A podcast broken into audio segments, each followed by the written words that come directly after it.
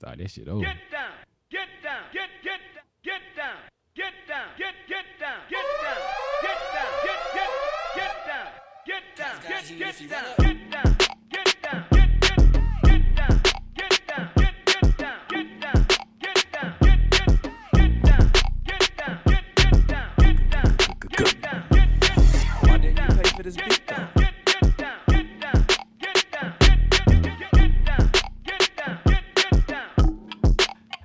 Ladies and gentlemen, boys and girls, cats, dogs, man, women, moms, dads, kids, teachers, students.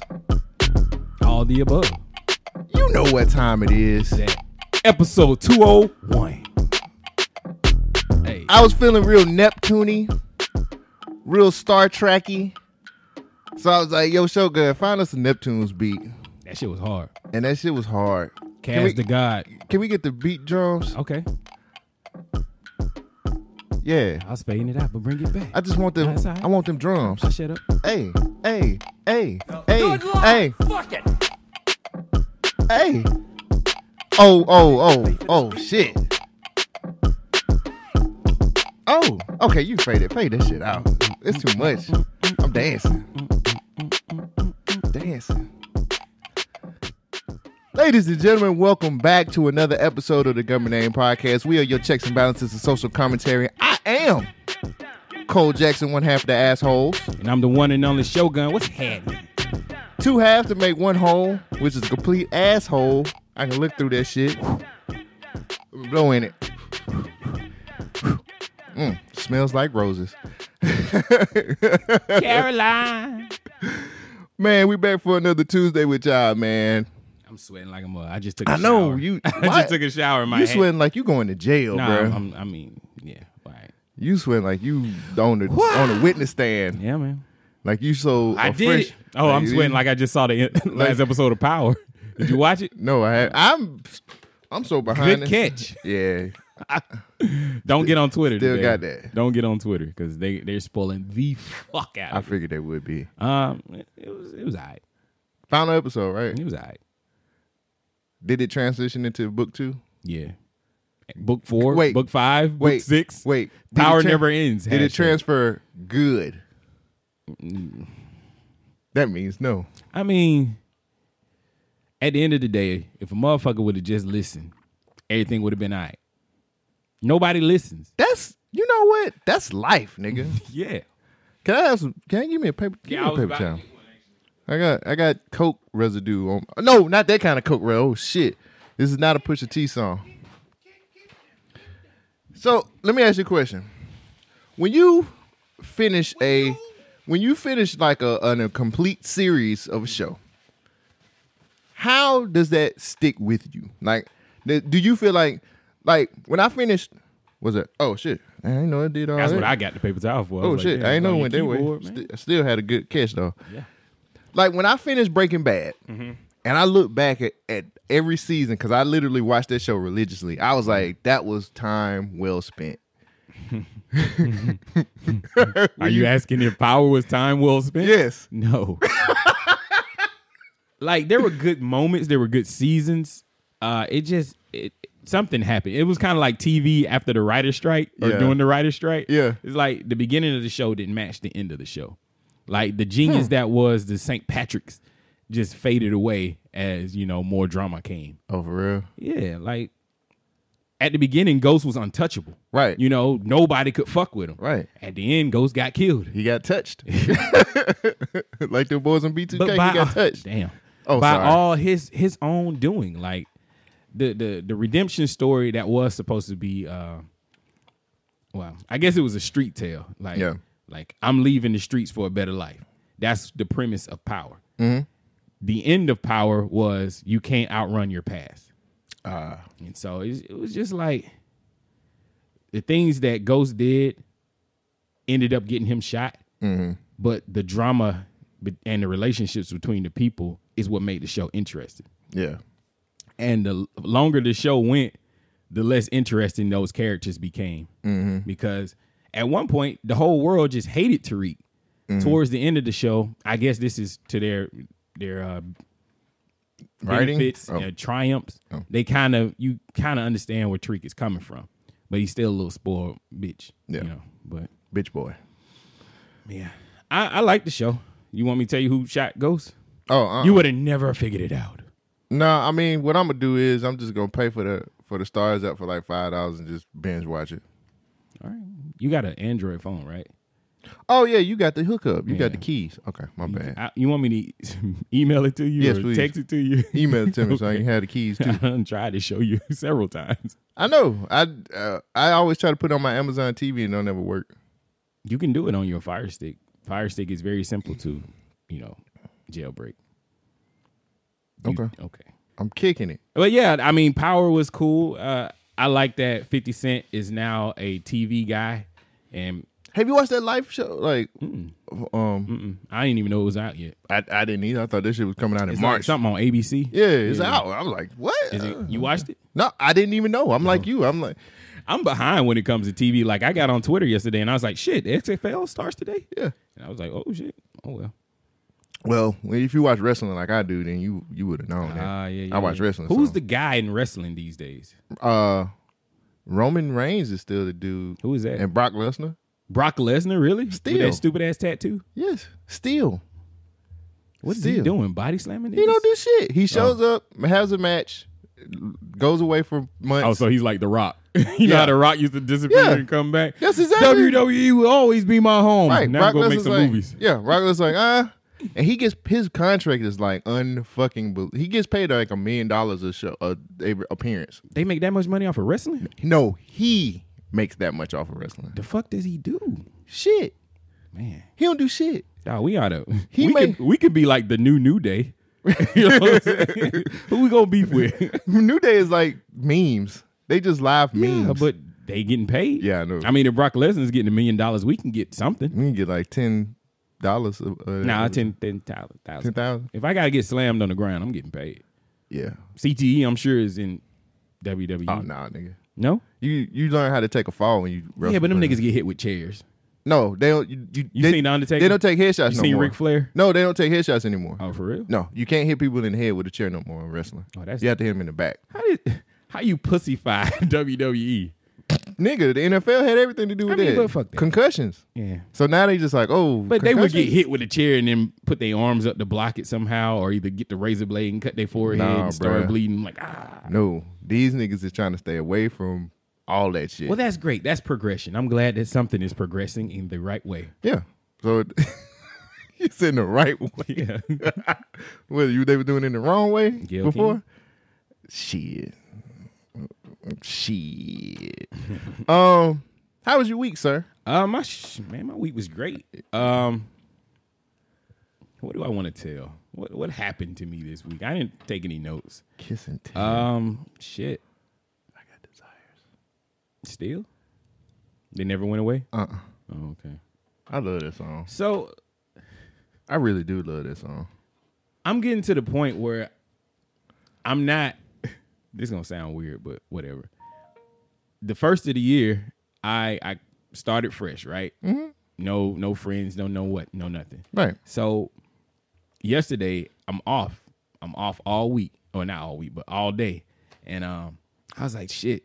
I shouted out in the group chat. I was like, yo, anybody want to go watch Birds of Prey, the movie? I was like, I'm free. Oh. Nobody said anything. So I was like, cool, that's cool. You know I be having it muted, though. You have to text me to get in touch with me. That's cool, man. I ain't mad. So I was just like, all right, cool. So I'm going to go to my backup plans. I started scrolling through my phone, looking. It was nobody I really wanted to, like, kick it with. You know what I'm saying? Like, usually when you kick it with people, the wrong ideal comes with that. So I just wanted to chill and watch a movie or something. Mm-hmm. So this one friend, I hit her up and she was like, nah, I'm trying to go make some money. So she was like doing her little side gig. So I was like, cool. So I just left the house and went to the movies. I don't think I have a phobia, but I felt like a lame nigga going to the movies by myself. Up until the point I went to the movies by myself, I spent $12 and that was it. That's it, wasn't it?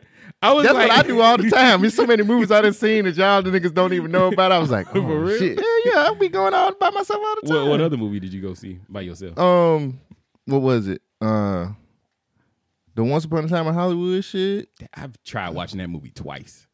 I liked it. You liked it? It's long. Okay, and one. I'm a Quentin Tarantino fan, so I think I'm liking it. When does the good stuff start? Like where I stopped, I thought the whole movie was good. So I stopped when he started feeding his dog like all that dry and wet dog food. I was just like, what the fuck is going on in this movie? And I think I went to sleep. The other time somebody called me, so I was just like, I'll watch this shit later. You should give it another chance, bro. Is there any action or conflict in this movie? Not really. Anybody pull a gun? Like the Bruce Lee shit was pretty cool. But that's like later on. What is the movie even about? The dude it's basically him and his stuntman are like best friends and shit. Mm-hmm. And it's just showing his acting career and then how his stuntman is like his homeboy and they do shit together. But his stuntman has this unbelievable fucking crazy ass life outside of what Leonardo DiCaprio does. He's like this actor and all this shit. Yeah. So I take that back. I remember the last scene I saw was the stuntman getting on the roof to fix the antenna. I was like, all right, my nigga, this menial labor shit, I could do this myself. Fuck out of here. You had to give it a chance, man. I gave it two. I gotta like watch it on. I gotta find it in Red. I guess Redbox. I don't know what's the cool thing. Illicit ways that I'm trying to give you. Okay, you can watch it there. It was like high definition. Ways. Oh yeah, yeah. You know we bougie bootleggers, so all day. Hell yeah! If it ain't HD, I can't bootleg it. Nah, the only thing I don't watch in HD is my porn. That's it. But me too, shit. Right. Well, no, I take that back. I like HD porn. So I saw Birds of Prey. Mm. I actually enjoyed that movie. I don't know what's wrong with me. Maybe it's because I like DC comics. Mm. I have no issue with any of the DC movies. Like I take them for what they are. Like I can suspend my disbelief. There is a lot of shit in that movie that didn't make sense, but the overall story was complete. You know, Margot Robbie, I think she does a great job as Harley Quinn. Awesome Harley Quinn. You know what I'm saying? I like the accent. It's like not too often that you hear somebody different in Hollywood. Usually they have that same sounding tone. Mm-hmm. She does a good job as Harley Quinn. They did a great story of her venturing out on her own.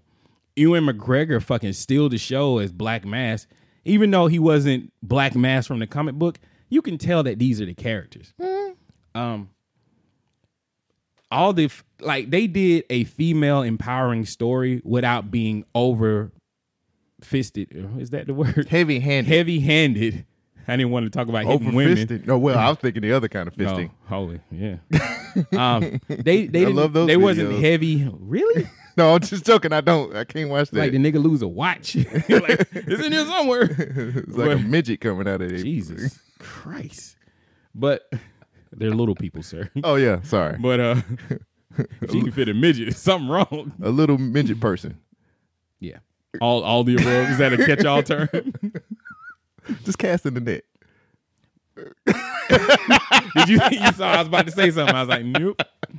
Okay. Margot Robbie does a good job as Harley Quinn. This story is cool. There's a lot of cameos from like other Batman movies, not Batman, but other DC properties like Suicide Squad. Mm-hmm. So you know it's in the same universe. Yeah. But unlike Marvel, when they did their female empowering scene, I actually physically groaned in the movie theater. I was just like, get this bullshit out of here.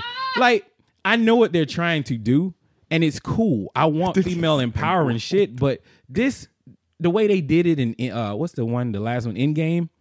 When all the women joined together and they're like, we're here to beat Thanos. And like, nigga, get the fuck out of here. Like, Spider Man's like, I need some time. How can I get over there? I'm swinging off of nothing. And they're like, here comes the ladies to save the day. Scarlet Witch was able to do all the work by herself. She didn't need the rest of these bitches. Wow. Who the fuck am I? You're, you know. No, but it just, it felt like Marvel was really forcing that on you. It's like, we want to make sure that we have female representation and that women are here on the scene and they can be superheroes too. And then when DC does it, it's just like, yeah, our characters just happen to be female. We're going to still make a good movie. Fuck with it or not. There you go. I liked it. They didn't do anything that was like, oh, we're still in the show. It was just women being badass women and having a good ass time doing it. Huh. You could tell these people had fun making this movie. And apparently making $13 million is a bomb. these days? I don't understand the standards anymore. Well, one part of the reason is they can't have a worldwide release. You know, the standards have jumped up because I'm getting there. The standards have jumped up because we count worldwide box office numbers, right? Okay. So it's not just domestic here in the U.S., it's overseas. One of the largest markets for U.S. movies is in China. China's going through a lot of shit right now with coronavirus. Oh. Niggas can't be in confined spaces for long times. Damn. So it's a bad time to release shit. You know, they talking about the next gen video game systems might get delayed because of the coronavirus. You know, they can't produce the shit in the factories because the slaves are sick. You know what I'm saying? This shit is having an effect. But speaking of having an effect, I really enjoyed. Jesus Christ. What? I don't trust this coronavirus bullshit. Why not? I don't feel like it's real. I just don't. It's a distraction. I keep saying. I mean, it's growing. It's a worldwide health epidemic, sir.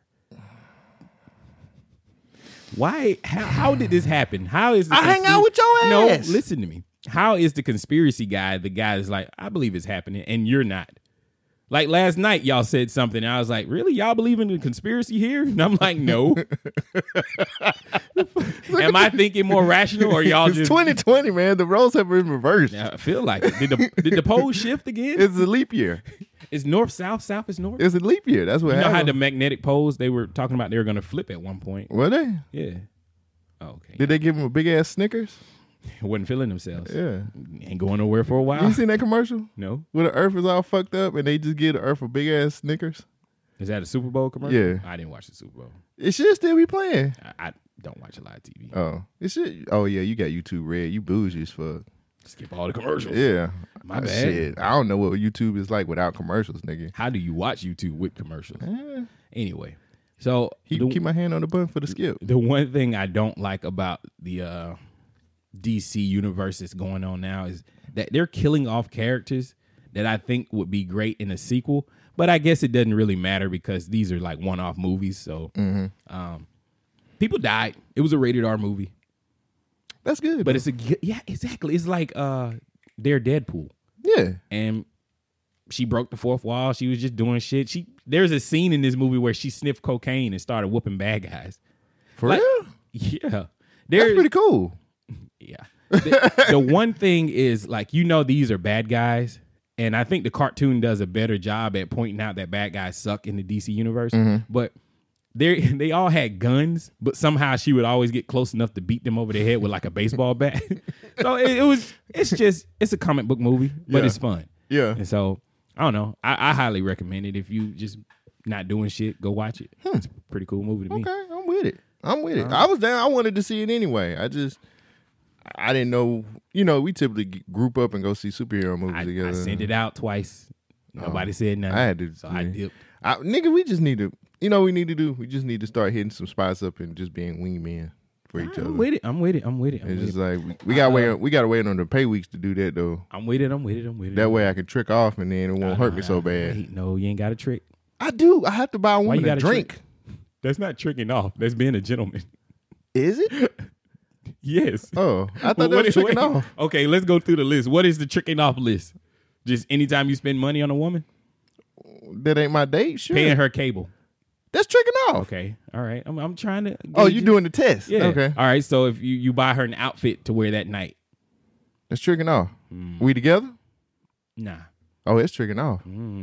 But she gonna wear it for you because she want to look nice, you know, something. But we ain't going to the same spot. No, you going to the same spot. We going together? Yeah. Oh, yeah. I don't think that's tricking off. I don't think it is either. Huh. Okay, let's see. Let's see what else I got in my head. Buying her gas. Can I phone a friend? Yeah. I'm gonna make us a ringtone when we call people. Hello. Hi. Rockman 3K3, this is Cole Jackson from the Government Name Podcast, and you are being recorded because I have a question for you. We're playing. We're not technically. We're not. It's not a game, but we're testing. I'm being tested on what's tricking off, and I'm at a point where I'm stumped, and I need to phone a friend. So I thought that I would phone you. Oh, that's what's up. What up, Rock? What's up? So thank you for having me on the Government Name. Yes. So I need to know what's the question again? The Shogun? Question was, is buying okay? I'm gonna ask him the other two. Okay. So you're meeting a woman that you're talking to on a date.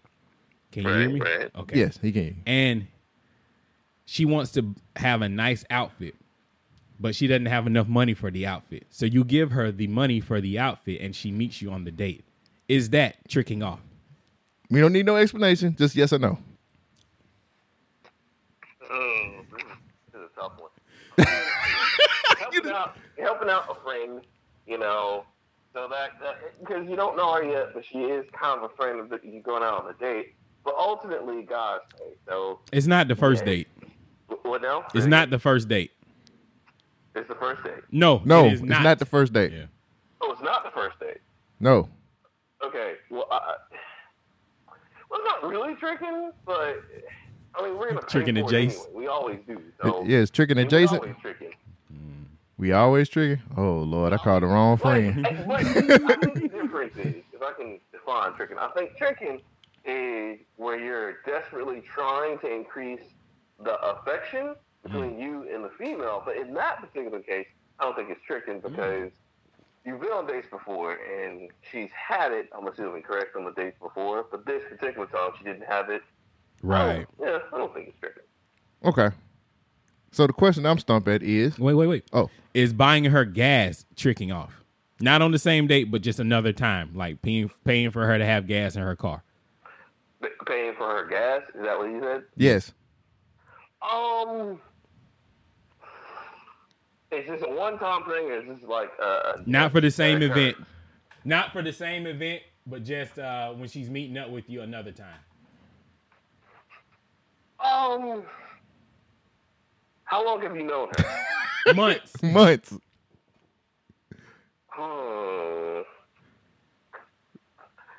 would go with no. Just because if it's an isolating event, okay. But like, if this is like the third or fourth time, she getting you the trick off. All right. The question that you stuck on. That was it. Okay. The gas one. I got one more. Okay. I don't need to phone a friend with one more. Okay. All right. I needed to phone a friend. You said buying her gas is not tricking off, correct?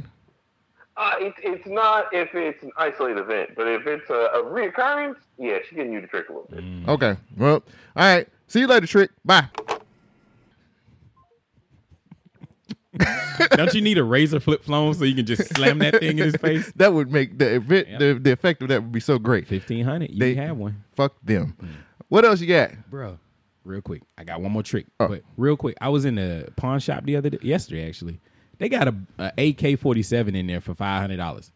You should get that. I was thinking that. I was like, bro, it's only $500. It's only $500. Why is a cell phone more expensive than an AK-47? Because the cell phone's more dangerous if it gets hacked. Damn. That's search shit. Oh yeah. Your searches, bro, that will kill you. Let me let you know. Before I get back to the tricking off. Instagram has changed their DM inbox.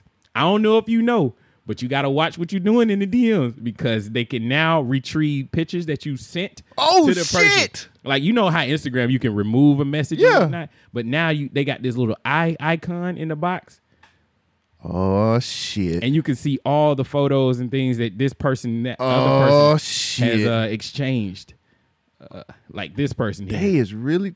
What? You see all the photos up there, like shared photos. Ooh, they is setting you up for 2026, fellas, so when you have to go to jail, it's that easy. Fellas, just be on the watch out. You better send them fake dick pics. You better send them fakies. No. I'm just saying if your girl goes through your phone and you be like, oh, I don't even know that hoe. Then she go through it and hit the eye icon. She can go back and see all the shit she been sending. Why do these motherfuckers want us to be indicted all the time? I'm just saying for the guys who do bullshit like that, stop doing it on Instagram. Damn, you can't do it on no social media. Right. They got us. We can't do it on no social media. Okay, last question. Last tricking question. So if you go out with a lady and she says, hey, do you mind getting me and my son something to eat before I go back home? Do you feel like that's tricking off, nigga? That's tricky. If you can't pay for your own kids' food and I got to buy it, I'm tricking off. What if she was like, yo, we going out, but my homegirl couldn't find a babysitter, so I got her kid. Do you mind if like he comes along with us? Dude, we ain't going out on no date. But that's no date? No. Okay. You a babysitter after that. You a babysitter. It's nasty things I want you to do to me, and the kid can't be hanging around. I mean, you can do that. You can still do it. No. I mean, you could, but I don't want this kid hanging around while I'm getting Auntie head. Cheryl, what are you doing? Nothing. Yeah. Okay. Auntie Cheryl, what is that in your mouth? It's white. Can I have some cream? You just always got to go too far. What? Why would she keep it and just... How did the kid even see... Never mind. She looked back because the kid made a noise.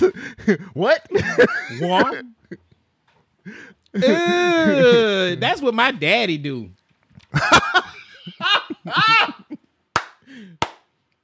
That could... Yeah. Just leave it like it is. Leave it like it is. Yeah. There's some women out there that will do that type of shit, though. Yeah. The kid will be like... I've had that. Oh, my God.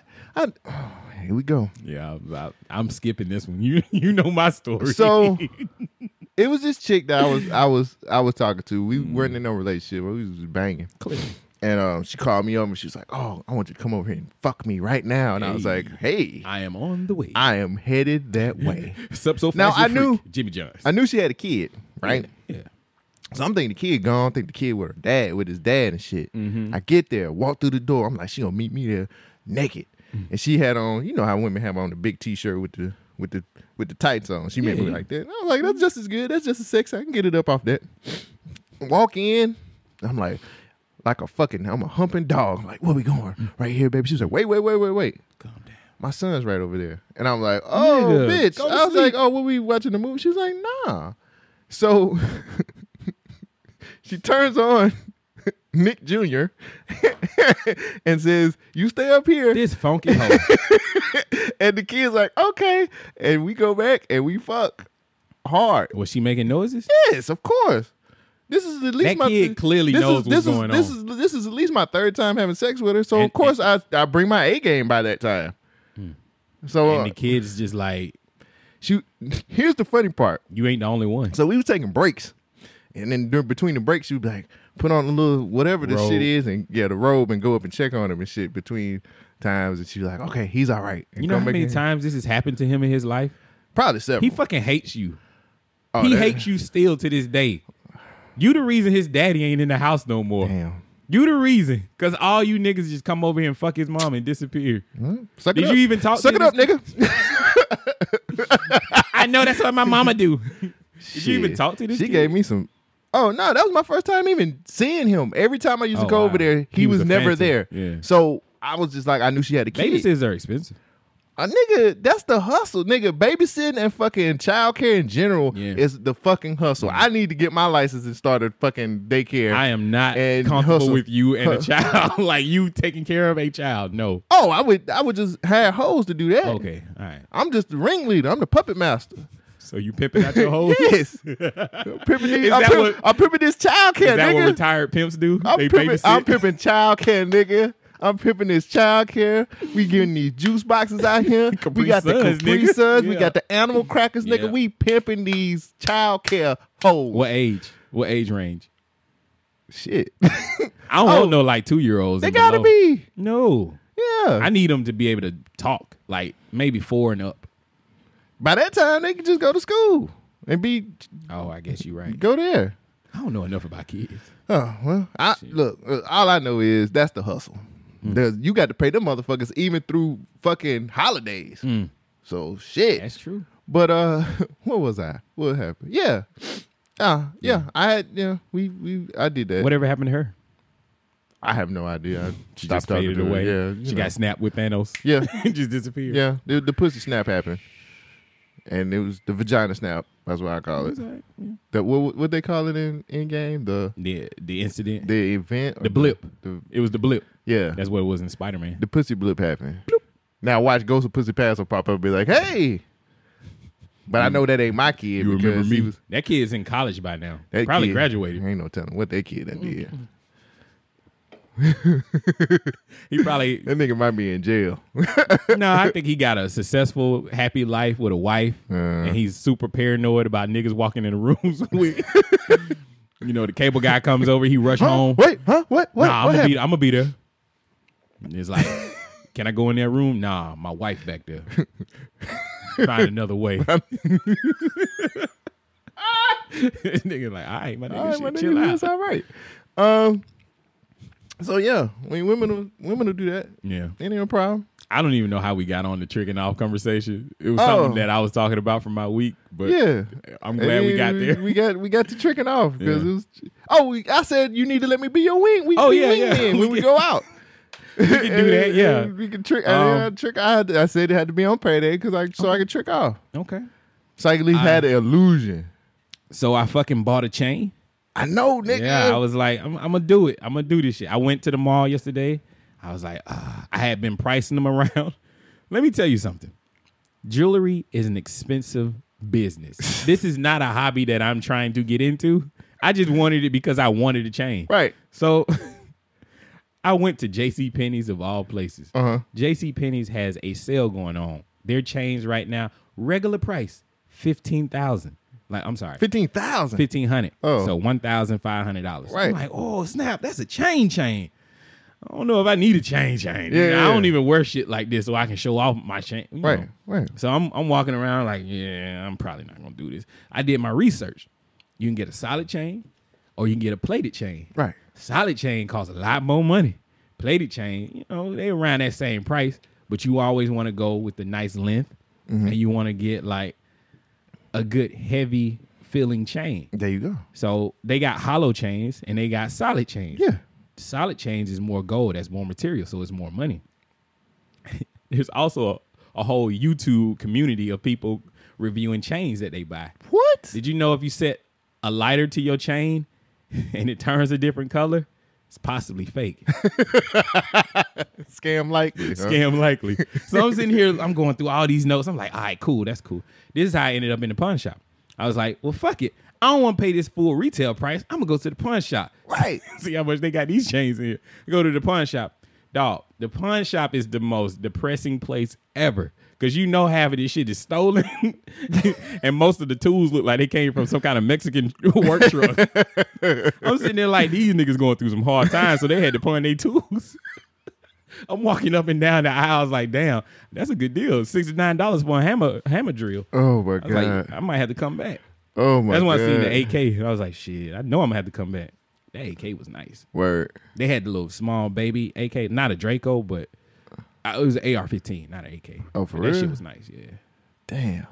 It didn't have a clip, and I mean, $500 is not bad. Them guns are like $1,000 up. Yeah. So I was like, that's a super steal. Something must be wrong with it. And niggas said something must be wrong with it. Something got to be wrong with it. I'm going to go back, though. So I find a chain. I didn't get, not from a pawn shop. I found a chain in a retail store. It is not a solid chain. Well, it is solid, but it's plated. It's solid enough. Yeah, it's plated. I didn't get no super huge gaudy looking chain that's like hollow. It's plated. Yeah. So in the documentations it says all gold chains will fade. I'm like, what? What kind of fake shit is this? I wasn't gonna buy it. Like, I walked into the store, the lady was showing it off to me. I was like, all right, this is cool. I was like, how does it look? She's like, yeah, it look good on you. I think this is a good fit for you. I was like, man, I don't really wear the jewelry. So she doing her sales thing, and she was being honest. She was like, well, if you don't like it, you can bring it back at any time. I said, any time? It's like, yeah, you can bring it back at any time. That's what our policy is here. I'm like, what? At the pawn shop? No, it wasn't a pawn shop. I went to the mall after that. Oh, okay. She was like, yeah, if you keep your name in our system at any point in time that you don't want it, you can bring it back. We figured out a loophole. I was like, bet. I said, well, what's your name? I got a card. I said, cool. Bought the shit. Walked out. That's when I, wore it off. I like it. I was impressed. I was like, because I seen it shine when you dipped over. We was hanging out at Mr. On Point's house last night just to have a little podcast or get together.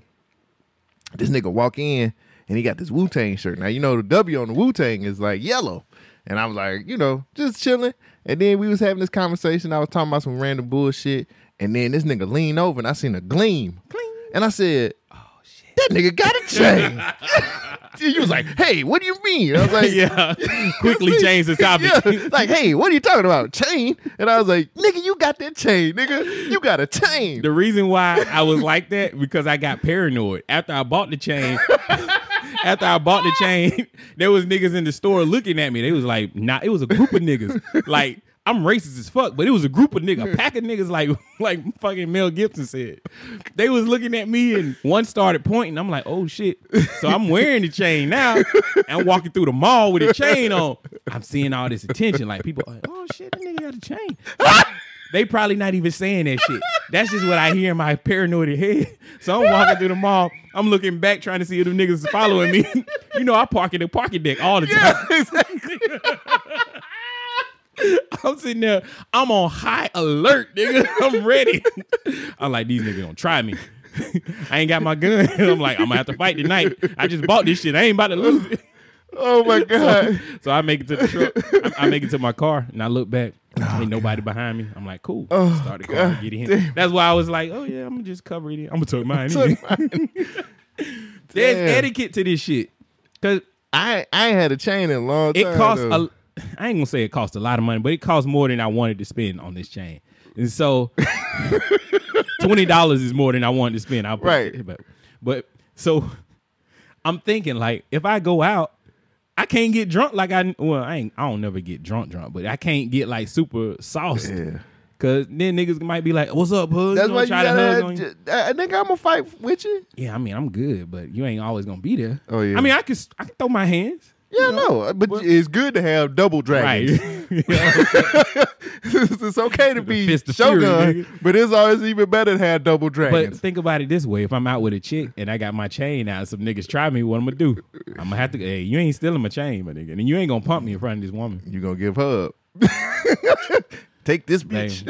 Here you go. Take her. Yo, this has been nice. Take her. Like, I need this chain. Nice. This is thug number one. This is Beverly.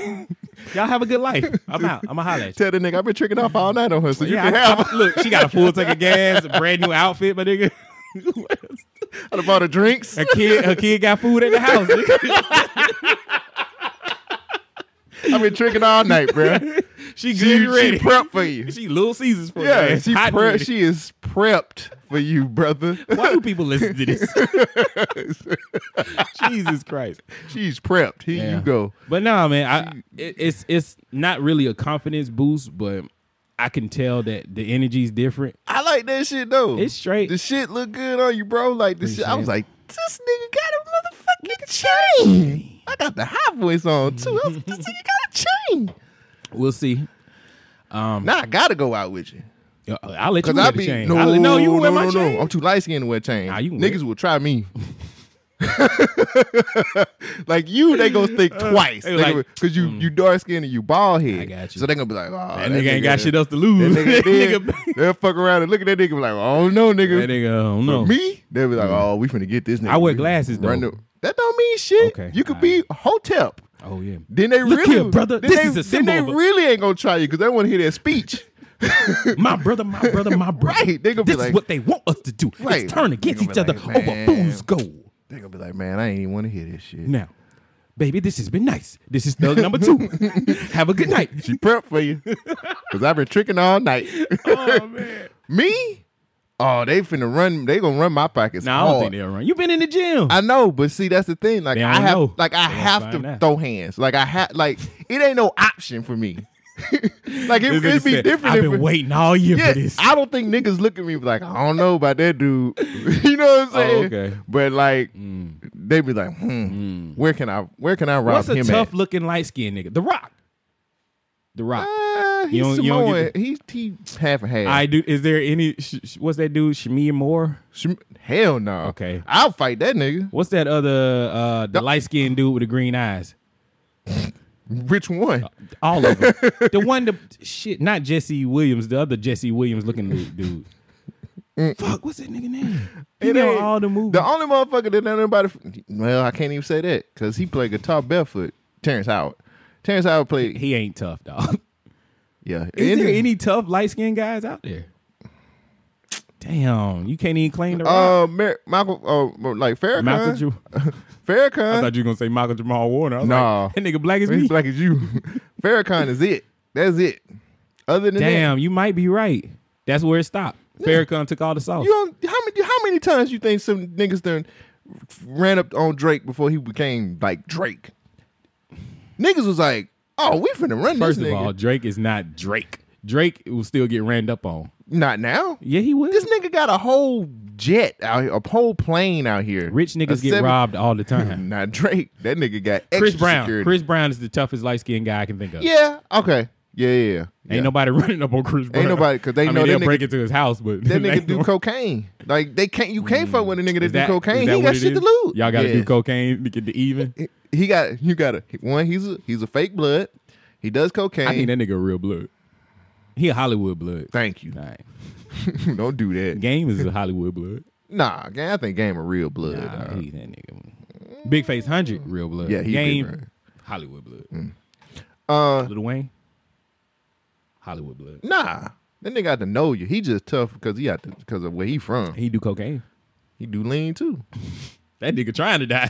Shit. I was talking the other day, telling somebody, man. I was like, man, they was talking about how Lil Wayne had too many tracks on his album. I was like, man, as long as this nigga ain't having seizures and lean, like let that nigga put 50 songs on that shit. I don't care. About doing cocaine. He has went out with his fiance, nigga.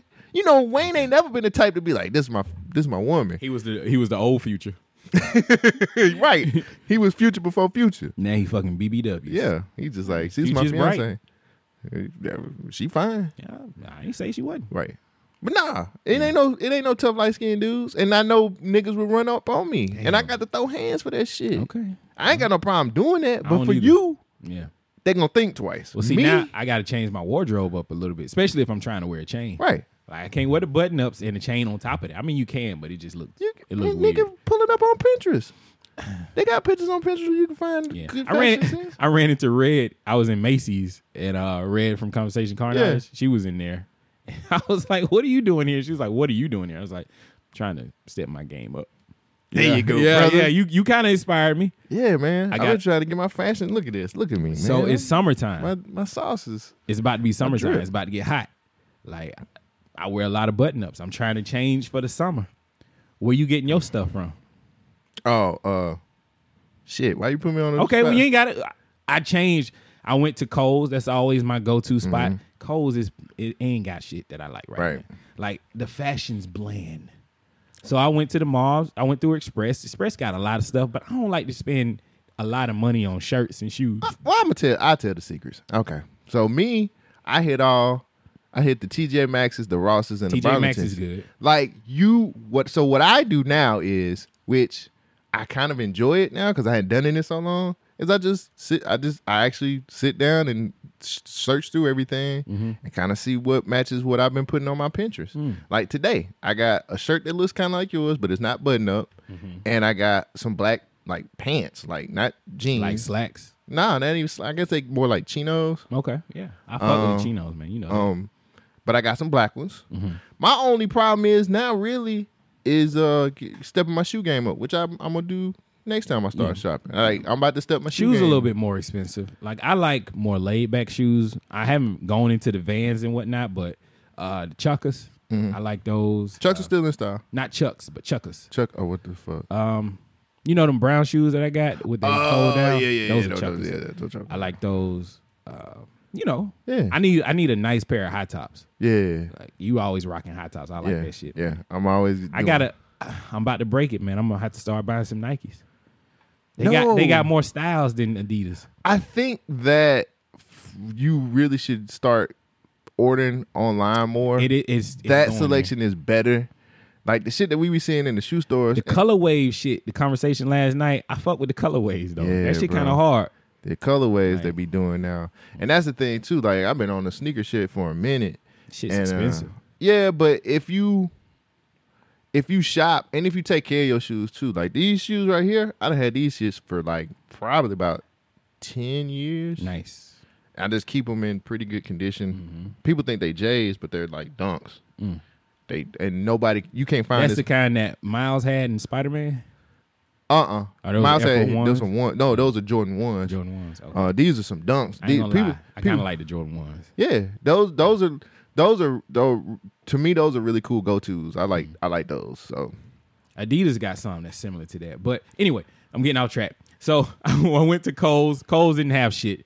I went to JCPenney's. It's a little old style. Yeah. I'm kind of in a weird place in my life where I'm between dressing like a kid and trying to be an adult. Middle child. Mature guy. Like J. Cole. Yeah, I'm the J. Cole of fashion.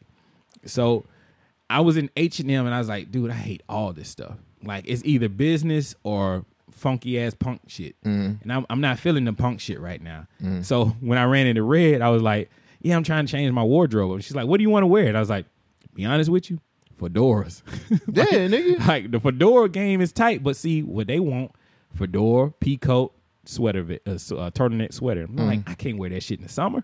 Yeah. So I said, fuck it. You know what I started looking at? Where? I'm about to be a whole thot out here like you. What's that? Fashion Nova. Yeah, Fashion Nova actually got some nice shit. They got nice shit, nigga. They got some nice shit. I'm about to start hitting fashion. Fuck, yeah, nigga. I'm about to hit that. The quality ain't the best. Oh, you ordered it already? No comment. Okay. The quality ain't the best, but you know, I mean, for what you're looking for, like for me, I'm really more about finding pieces and putting shit together. This nigga call them pieces. And yeah. I'm telling you, dog, I'm about to this nigga. Okay. I'm about my style. Like today, I was like, that should be the cover. Or last night, like I'm like, when I go out somewhere, I'm just gonna make sure. Like last night was pretty cool. I had my black jeans, my black slim fit jeans with the shirt, and I'm just throwing shit together and so Pinterest, nigga. Pinterest helped me out. From the time I saw Red in the mall to when I saw her again that night, I did a wardrobe change because I didn't know we was going out later on that night. Man, I thought that's why I dressed for it. Me too. I thought we was going out. That's why I put the Tim's on chain out. I was like, yeah, let's hit the street, nigga. Right. Ready to go. Yeah, me too. But it's all good. Yeah, it's all good. I ain't tripping. But nah, man, Fashion Nova, I fucked with the site. I sent couple pieces to my friend group and they was like, yeah, I like this. So I was like, okay. See, you got a council. Yeah, I gotta have I ain't got no counsel. What? I just go and do. And if a girl be like, that looks nice, do it like I do. Put it on Twitter, Instagram, be like, what y'all think? Yeah. I like what I wear. I wear shit for me. Fuck that. Right. That's right. No, I'm lying. I wear that to get some for women to look at me and say, ooh, he handsome. That's what I want. Women don't do that though. I mean, they do. I be searching. You know. I be fishing now. I be like, hey. Oh shit! Speaking of fishing, I bought my first pair of sweatpants last night. Gray sweatpants. How's that experience? So I tried them on just to like walk around the house with them because I could dare not walk out the door with them. Why not? I'm not comfortable with them just yet because I know all these people, these ladies and lusty folks out here be looking at me and my body. I had to make sure I was comfortable with them. So I'm walking around like in the store. They didn't have none. They don't do pant size.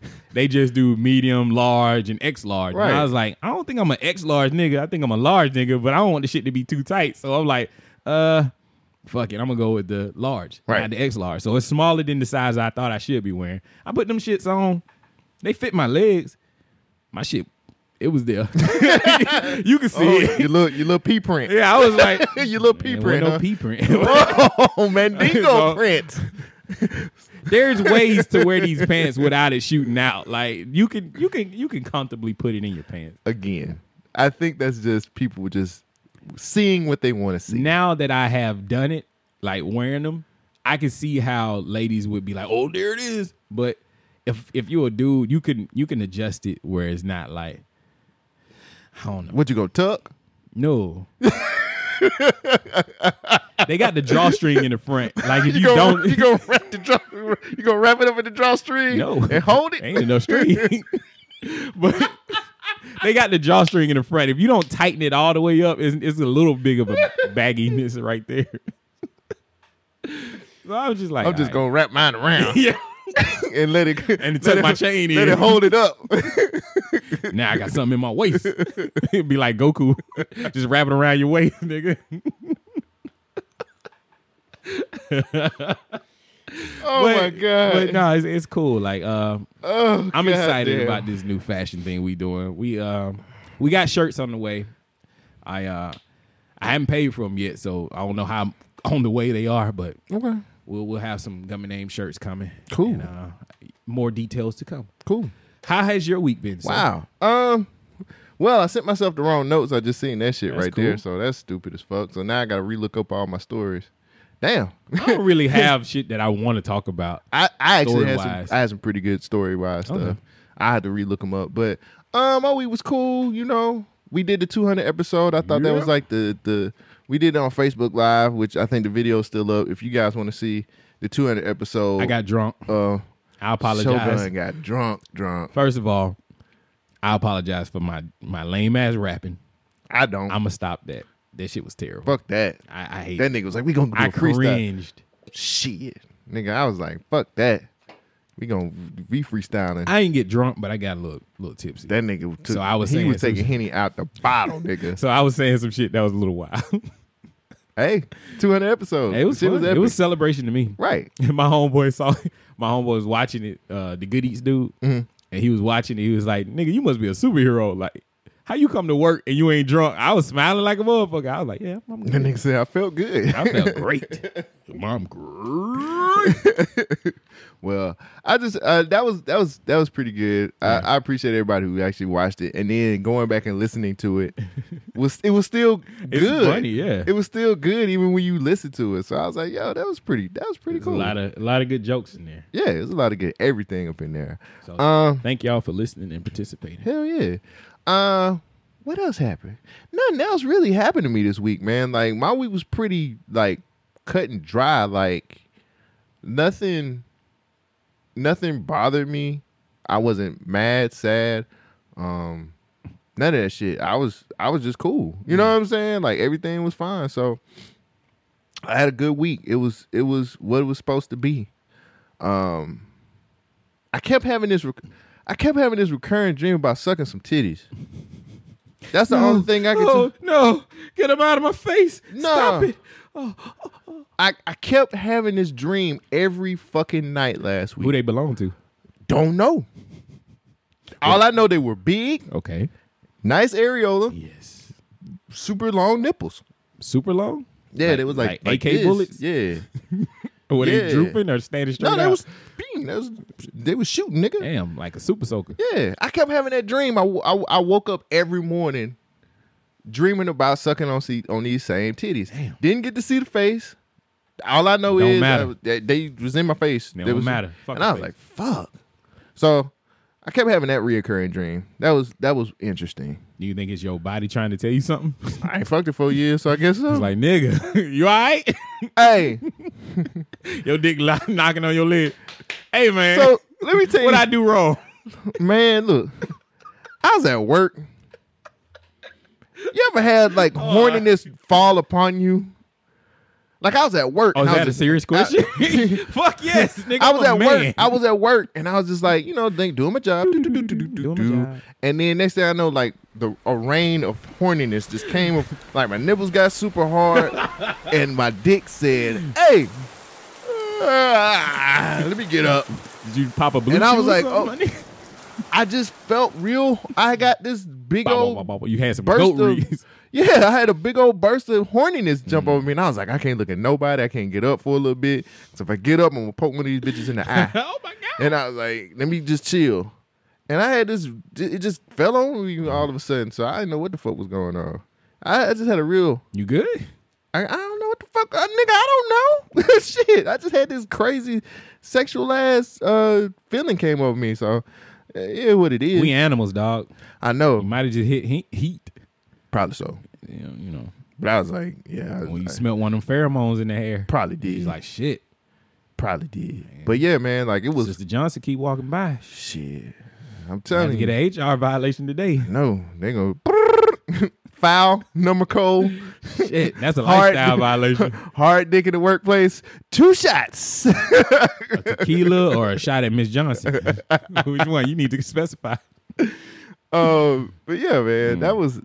I can't remember the last time something like that has happened to me. I I guess high school or something. Like, it just popped up on me, and it wasn't because I seen nobody in particular at the job. I see the same people, the same, you know, ladies all the time. So it's just like, was you on Instagram? Nah, I was working, and the shit just fell on me. Like, did you do something amazing at work? Nah, the shit just.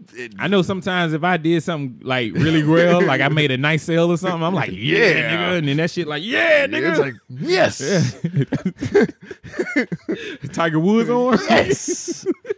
Your shit got a bend in it like that, yeah, like the Arm and Hammer arm, yeah. Nigga, all right. Yes, like that, like, strong arm emoji, right? That's why I couldn't stand up. Nigga, you might uppercut somebody. No, I'm a lower cut. Oh. Shit. Ding, ding, I was thinking about eating pussy the other day too. God damn. I was like, when the last time? Bro, you gotta fix this. I know. This is sad. I know. Like, even the listeners was tired of hearing about you talking. I know. About this. I know. I'm gonna fix it. Shit.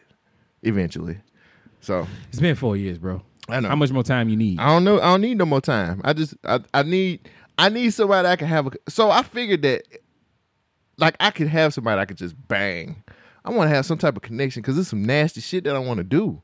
You know what I'm saying? Like, huh? Why? Why what? Why do you need a connection if you're trying to do the nasty shit? So I can do nasty shit to... You can do nasty shit to people that you don't have to have a connection. I'm scared, nigga. Why? Because it's hashtag season, nigga.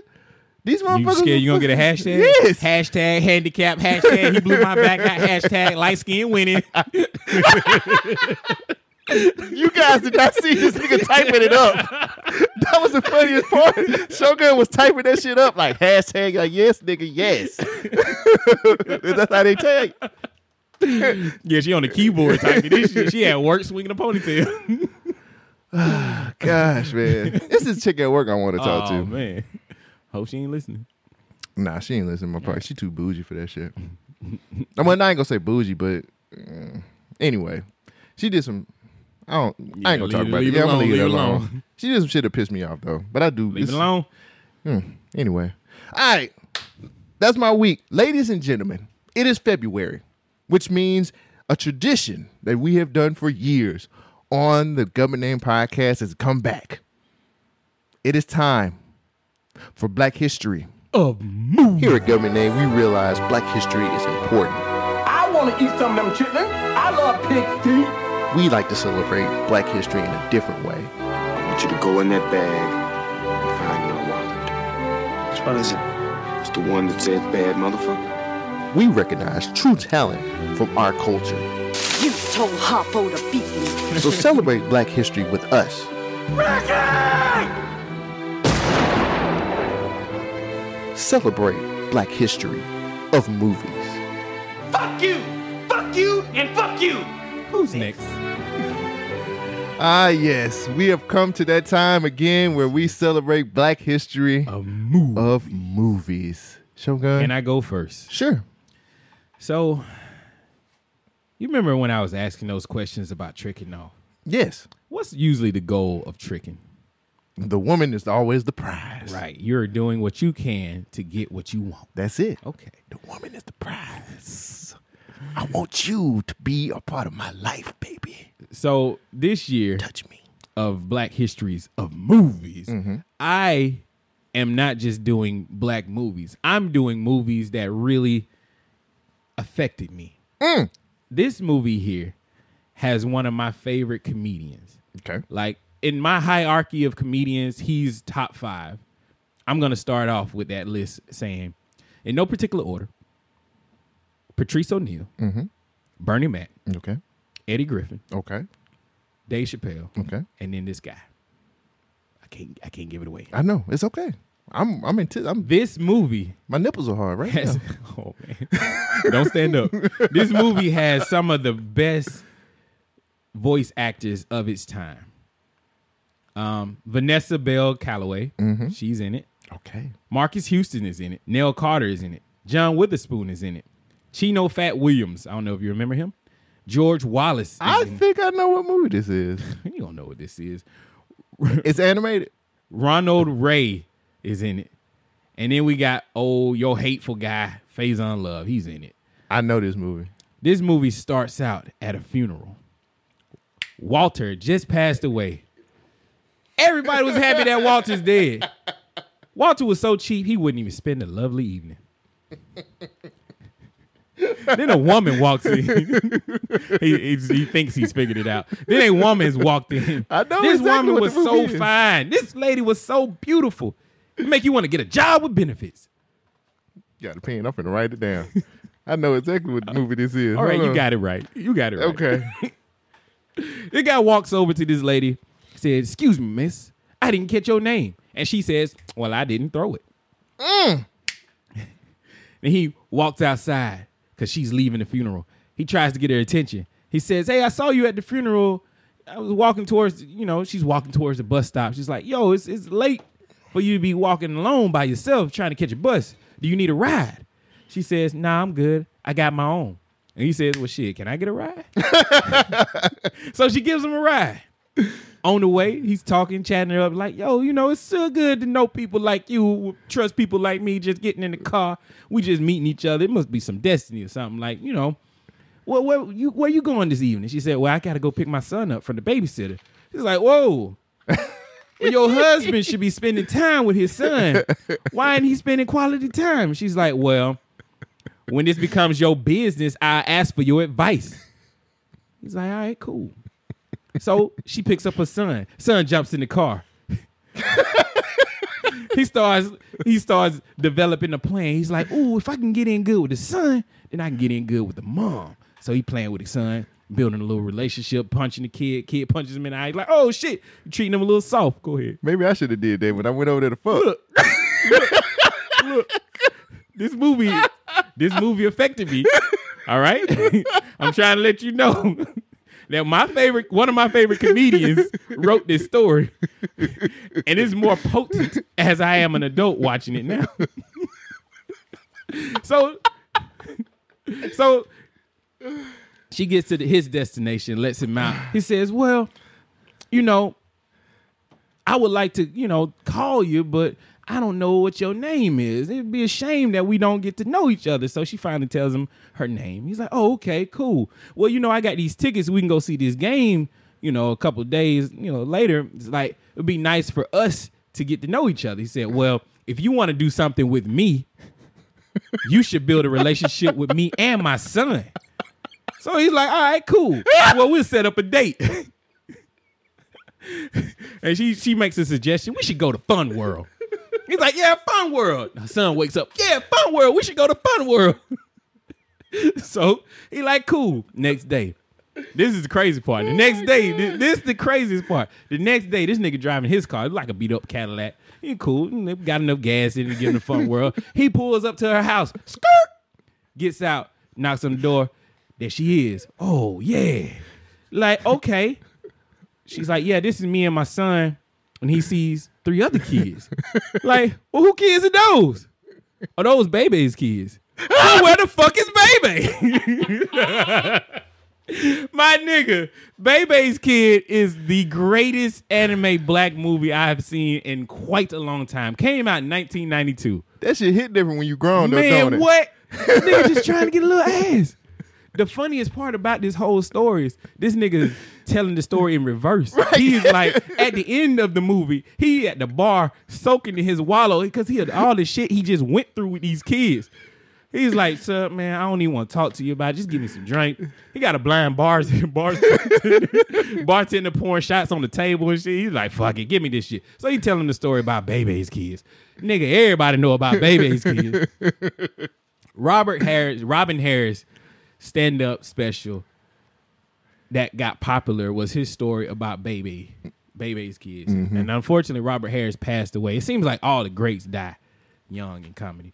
He was a good comedian, too. Yeah, man. He was... Man, my dad had his, cassette tape, and I used to listen to it. My mom hated this guy, but my dad was into raunchy comedy, and I think that's where I got part of my sense of humor from. But... he would always listen to this and just laugh at. Like, he would listen to Red Fox on cassette. Yeah. It was a whole bunch of comedians, but this one really got to me because when I saw his stand up, he was doing crowd work, kind of like what Andrew Schultz was doing, where you just talking to the people in the crowd. And one of the funniest things he would say, "Hey, brother, that's a nice suit. you ever think he's going to come back inside? Killing niggas like that in the crowd. But, man, Bebe's Kid is a great animated tale. And it's adult, too. It is very adult. But the thing is, those kids were bad. When I was a kid, I thought they were just bad kids. But now that I see, they were bad because of neglect. They just wanted somebody to be around with. You know, at the end of the movie, it gets emotional because they drop the kids off and Baby ain't even there. So she goes into, look, Baby old trifling ass gave him $20 to get into Fun World. Yeah. $20 for three kids ain't shit. Right. And Robert said that shit. Robin said that shit. He was like, man, what the fuck? That ain't even enough gas money to get there.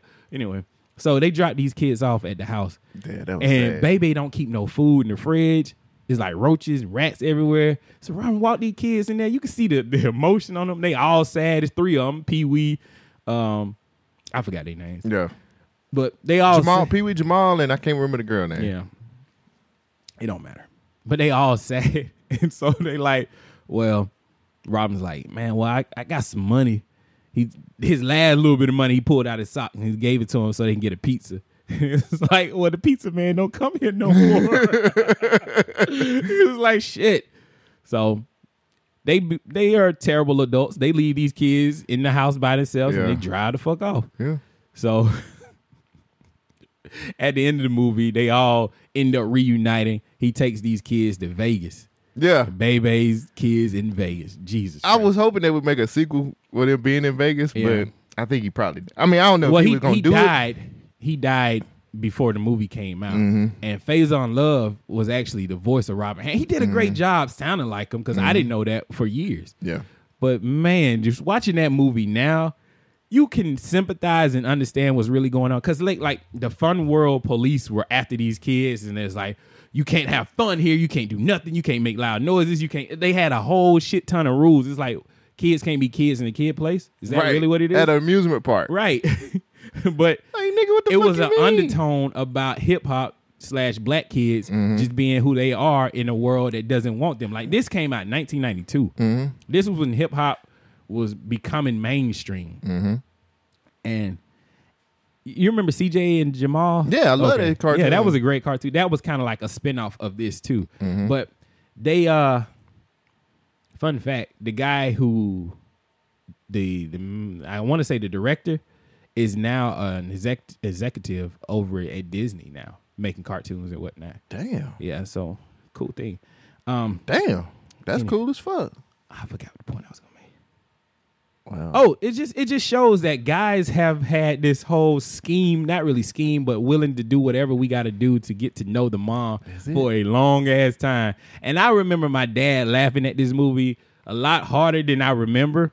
And now as an adult watching it, I'm like, oh, yeah, I get it now. Because she was fine. Because she was fine. But then his trifling ass ex-wife was always popping up in the picture too. Just setting him up saying shit. Oh, Robert, he was at my house the last night while she was in the bathroom. Like, oh, man. That nigga, one of the greatest jokes Robin says, like, I wear my wedding ring on the wrong finger because I married the wrong goddamn woman. It's shit like that makes me really... She was hood as fuck, too. Yeah, man. Robin was hood. Yeah, but like, I'm talking about his ex-wife was like hood. Oh, yeah. Frank, and hood, she had old fat friend. Yeah. God damn. Please. Take this time and watch Bebe's Kids. I don't know why it's called Bebe. It's actually BB. It's B-E-B-E. But that's how you spell Bebe. Yeah, I guess so. It's on Netflix now. You can find Bebe. It? Yeah, it's on Netflix.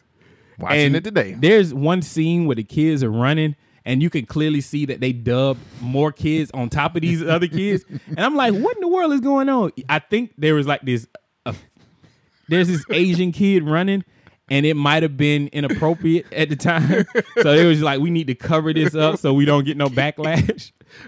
But now watching it back, you're just like, oh, come on, man. Something don't look right. But we got to put more kids over this. Yeah. It was like black kids. So they was like, let's make it more multicultural. Right. But it was just like, But nah, man, Bebe's Kids is a great tale about a dude just trying to get laid. And he doing that's pretty much what it was too. He wanted to fuck, and she was just like, "Well, yeah, that was a great." But it's kind of like a period piece too, because it has like all the attitude and the sass that women used to have, You had to have a little comeback game and a lot of strength. Like, you know how Martin and Gina talk to each other? Yeah. Like, that's kind of what was going on during this whole movie. Like, mm-hmm. I think that encapsulates the 90s. Yeah. Like, the attitude of the era. Yeah. Oh, and there was a Dolomite reference in this kid's movie. Yep. I did not realize that at the time. So, man, check out Bebe's Kids. This shit's amazing. I mean, too, man. Amazing. It's Black history. Black kid movies. God damn it. What you got for us? All right, people. Well, I said this year, so I've started to do themes. I forgot what my theme was last year. I think it was like porn or something like that. Who knows? But this year, I said, you know what? There's a popular movie on Netflix called Fall from Grace, which is a Tyler Perry movie. Yeah. Which, you know, people, you're either going to love it or you're going to hate it. Record breaking. People shot it in 5 days. I mean, they had it all. And people have been talking about it. It's been the talk of the town. Mm-hmm. So I decided to say, you know what I'm going to do this year? What you going to do? I'm going to do Tyler Perry-esque type movies. Not made by Tyler Perry. Not made by Tyler Perry. But it's close enough. Mm. So. Was it like Buffs?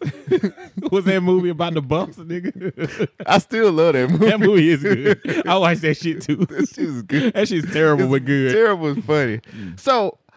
So yes, I'm going to bring to the table every week for the rest of Black History Month, Tyler Perry-esque movies. Mm. Now, Shogun, as you can see, I brought my notebook. You got a lot of notes. Because this year, I'm taking notes. I'm taking notes on this movie. Okay. And I'm gonna tell you guys how I feel about it. Now, the first movie that I'm bringing to the table this year for Black History Movies is called Boy Bye. Boy Bye. Okay, Boy Bye. This is a movie that came out in 2016. Here's a little tidbit. All right. B2K's former manager, Chris Stokes, wrote, directed, and produced this movie. Well, no, people just got touched probably during this movie. Boy Bye. It has a cast, these notable cast members. Omar Gooding is in it as David. Wendy Raquel Robinson, she plays Love in the movie. Okay. That's it. That's probably all the people you know. That's it. Now, this is on Netflix, ladies and gentlemen, if you want to watch it. It is on Netflix currently, so there you go. You can watch it. So, Wendy Raquel Robinson plays this real estate agent named Love. Go figure, right? Yeah. She is a successful, powerful, strong Black woman who has made it to the top. She also wrote a book. You want to know what the name of the book is? Love. Wrong. Oh, damn. Boy Bye. her one of the best-selling books in the country, Boy Bye, about a woman who's powerful and strong and don't give a fuck about these guys. So the movie starts off with her talking about how successful she is in real estate and also in her book ventures. She also has sex with multiple dudes that come by her office. And tell them Boy Bye. No, yeah. So that's what. So she is a woman who is strong, and she just takes men and she just uses them for what she wants and throws them away. Come on in here and have sex with me, boy, and then get out of here. Boy Bye. And there are a lot of cliche sayings in this movie. Get out of like here. That. No, just Boy Bye or lit or this is on fleek or bitch please. When was this movie made? 2016. Now, she doesn't want to be married because she's a strong, independent Black woman. She is like, then. I'm doing it out here in these streets. Okay. I am the bitch that you want to fuck with. Mm. I'm successful, rich, and powerful. So she asks the guy out on a date. Now, he is a dark-skinned brother with good hair. You want to guess his name? Jamal? No. Mr. Wright. Strap yourself in, ladies and gentlemen. It's going to be a long night. His name is Lance Wright. Did anybody in this movie say, oh, how you doing, Mr. Wright? Yeah. Fuck out of here. Tyler. This is Tyler Perry-esque. Now, she explains about her book, Boy Bye, how to fuck men and leave them and still be a powerful Black woman. Now, while she's on her date, her friend comes home. To her husband, fucking the neighbor. That's right. She walks in, hey, honey, I'm home early, and he's upstairs beating that ass down. Wait, her husband? No. Her friend. Her friend. Okay, just making sure. Her friend. I don't remember. It don't matter, fucker. Yeah. Yeah. So she comes in, catches her husband. She gets the baseball bat. And she swings at everybody. And everybody gets out of here. So they have a moment where they get together. Oh, I have put next to cliche. I've there are cliche moments in this movie that I have noted.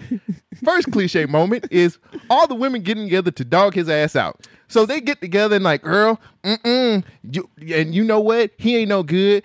Let's drink wine. Here's my therapist. We gonna talk about this. That's it, girl. You got to get a divorce because he ain't shit. And then they drink wine, and the divorce friend, the girl who's gonna get the woman who's gonna get the divorce has too much to drink.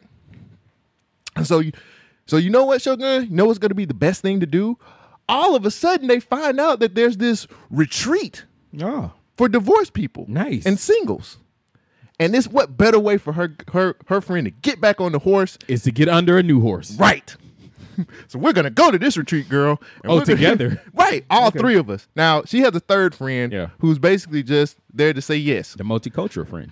No, she's light skinned. Oh, okay. And multicultural friend. Everything's right with her. Like her relationship is good. She's in love. What the she's fuck married. She going on this trip for? I don't know. She's I just, like extra dick. She's just trying to support her friend.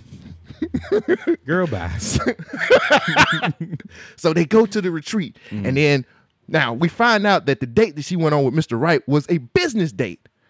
Mr. Wright is also he's a successful black man entrepreneur. He's in real estate also. So they see each other jogging randomly, and she was like, "Hey, I didn't know you jogged this course." He was like, "Hey, baby, I didn't know you jogged this course either." And next thing you know, she was like, "Well, I'm going on this retreat this weekend." Really? Because my friends, my best friend, he just had a breakup, and we're going to go on this same retreat. Wow, how coincidental. She was like, maybe we should meet there. I mean, sure, anytime I see you, I always want to meet you. And so she was like, I'll see you at the retreat. That's creepy. So how often is he seeing her? Like, is he stalking her? Like, what kind of So after they say they're going to see each other at the retreat, I kid you not. I keep going. I kid you not. They talk at the park. She pulls up she has a sweater tied around her. Mm-hmm. She pulls it up on purpose and jogs away to show her ass. Oh. And he said, I got to hit that.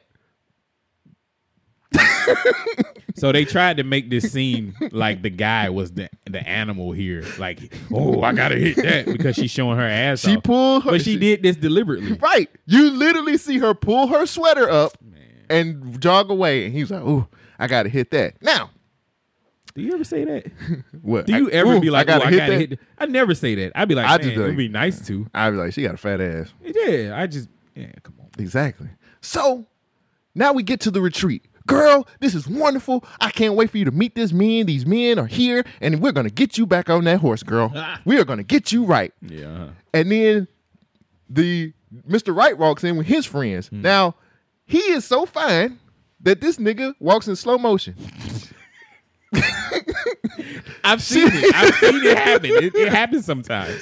So they sitting at the table. He walks up with his friends in slow motion, and she was like, "Is he walking in slow motion? Is that like?" She literally says, "Is he walking in slow motion?" Okay, that's funny. And then her divorced friend's like, "Ooh, girl, he fine. I didn't know he was that fine." Yeah. And then the other girl was like, "I'm married. Ooh, I can't look at him, but he do look good." What the fuck is you doing here? Again, go home. So they all look at him, and he comes in. And is like, "Good to see you, love."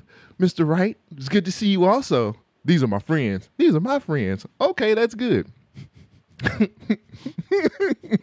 How you liking it so far? I like it. It's a good movie. So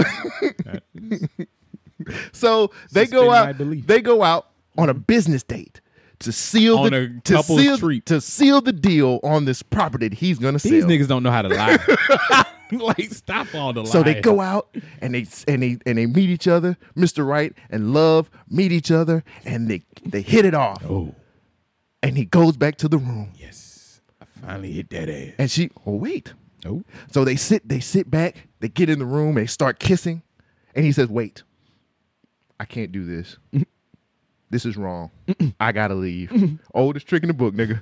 I gotta leave. I can't do this, love. I just can't do it. Why? He gets up.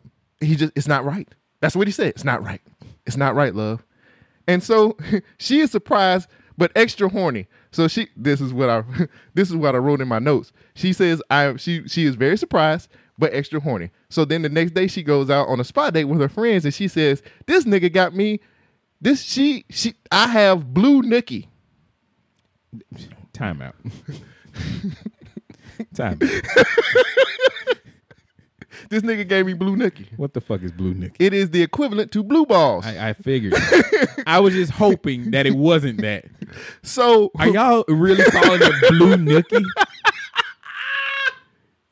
If you Google blue nookie, the only thing that's gonna come up was blue waffle. So some random woman who's hanging out with them all of a sudden says, "Girl, he left and didn't have sex with you. He's the one. Mm-hmm. He's Mr. Right. He's the one, girl. Any man that will leave, you're beautiful, you're powerful, you are sexy, right, and he left you. Right. He's either gay or why we always gotta be gay? He's either gay or he's the one for you, girl. Or he is the one." So, oh, and I wrote in my notes, then they call him gay because he says "I'm going to wait," but Love says it's because he's the one. Okay, that's what I wrote in my notes. Yeah. So then they have dinner. "Love, I would like for you to go out to dinner with me tonight. Mm-hmm. And this is not business. I want you to go out." So they go out on a date. Right. And he fucks. Of course. And she says, "I'm in love. I love him." That's some good dick. That nigga got a curve. He was a horse for real. He got a curve. Now, by this time in the movie, I'm saying this nigga cannot act because he don't open his mouth when he talks. Mm. The whole movie, he's just like, "Yes, love. Like I just want to know." Yeah. "I just want you to know that I love you," but he fine apparently. So that's what then. So the retreat is for. So this is where I get in my bag about what the retreat is about. This is where I get pissed. I was like, so the retreat is for people who are going through a divorce, i.e., her friend, but Love is selfish. Mm-hmm. This chick thinks about this is what these are my notes. This chick thinks about going and fucking, and and trying to get shit for herself. Right. Not once have they mentioned her friend. Fuck her friend. She ain't doing shit. That's why her ass single. So, so we get to a point, where Love's like, "I've got to have the perfect outfit for the next time that we, me and Mr. Wright goes out." So she calls her assistant, and her assistant buys the fucking store. The fuck? There are racks of clothes up, and she was like, "Did you buy the whole store?" And she was like, "Of course I did, boss." "Good. I've got to have just the right dress." The whole store just has nothing but her size. Like, I would fire my assistant for wasting that much money. Cliche moment. We have a get dressed montage with her modeling her clothes. You got with her friend saying, "Ooh, girl, yes, girl." And then here's my favorite part: the dress that was actually classy, which is a white dress, is like, "Ooh, do I see your nipples? You can't wear that. That's slutty." What? You gonna look like a slut? You don't want to do nothing. Apparently, they don't know if they done fucked already. So they pick another dress, which is, you remember that J-Lo dress? Which one? The green one? The green one. Oh, yeah. So she picks that. Jesus Christ. She picks that one. Okay. Yeah, I mean, it's 2016. Right. It's super revealing. But the last dress was classy. I thought it was. I mean, you can cover your nipples up. They got nipple pasties. But, you know, whatever. So then we get to a part of the story where there's a resort worker who is clearly a...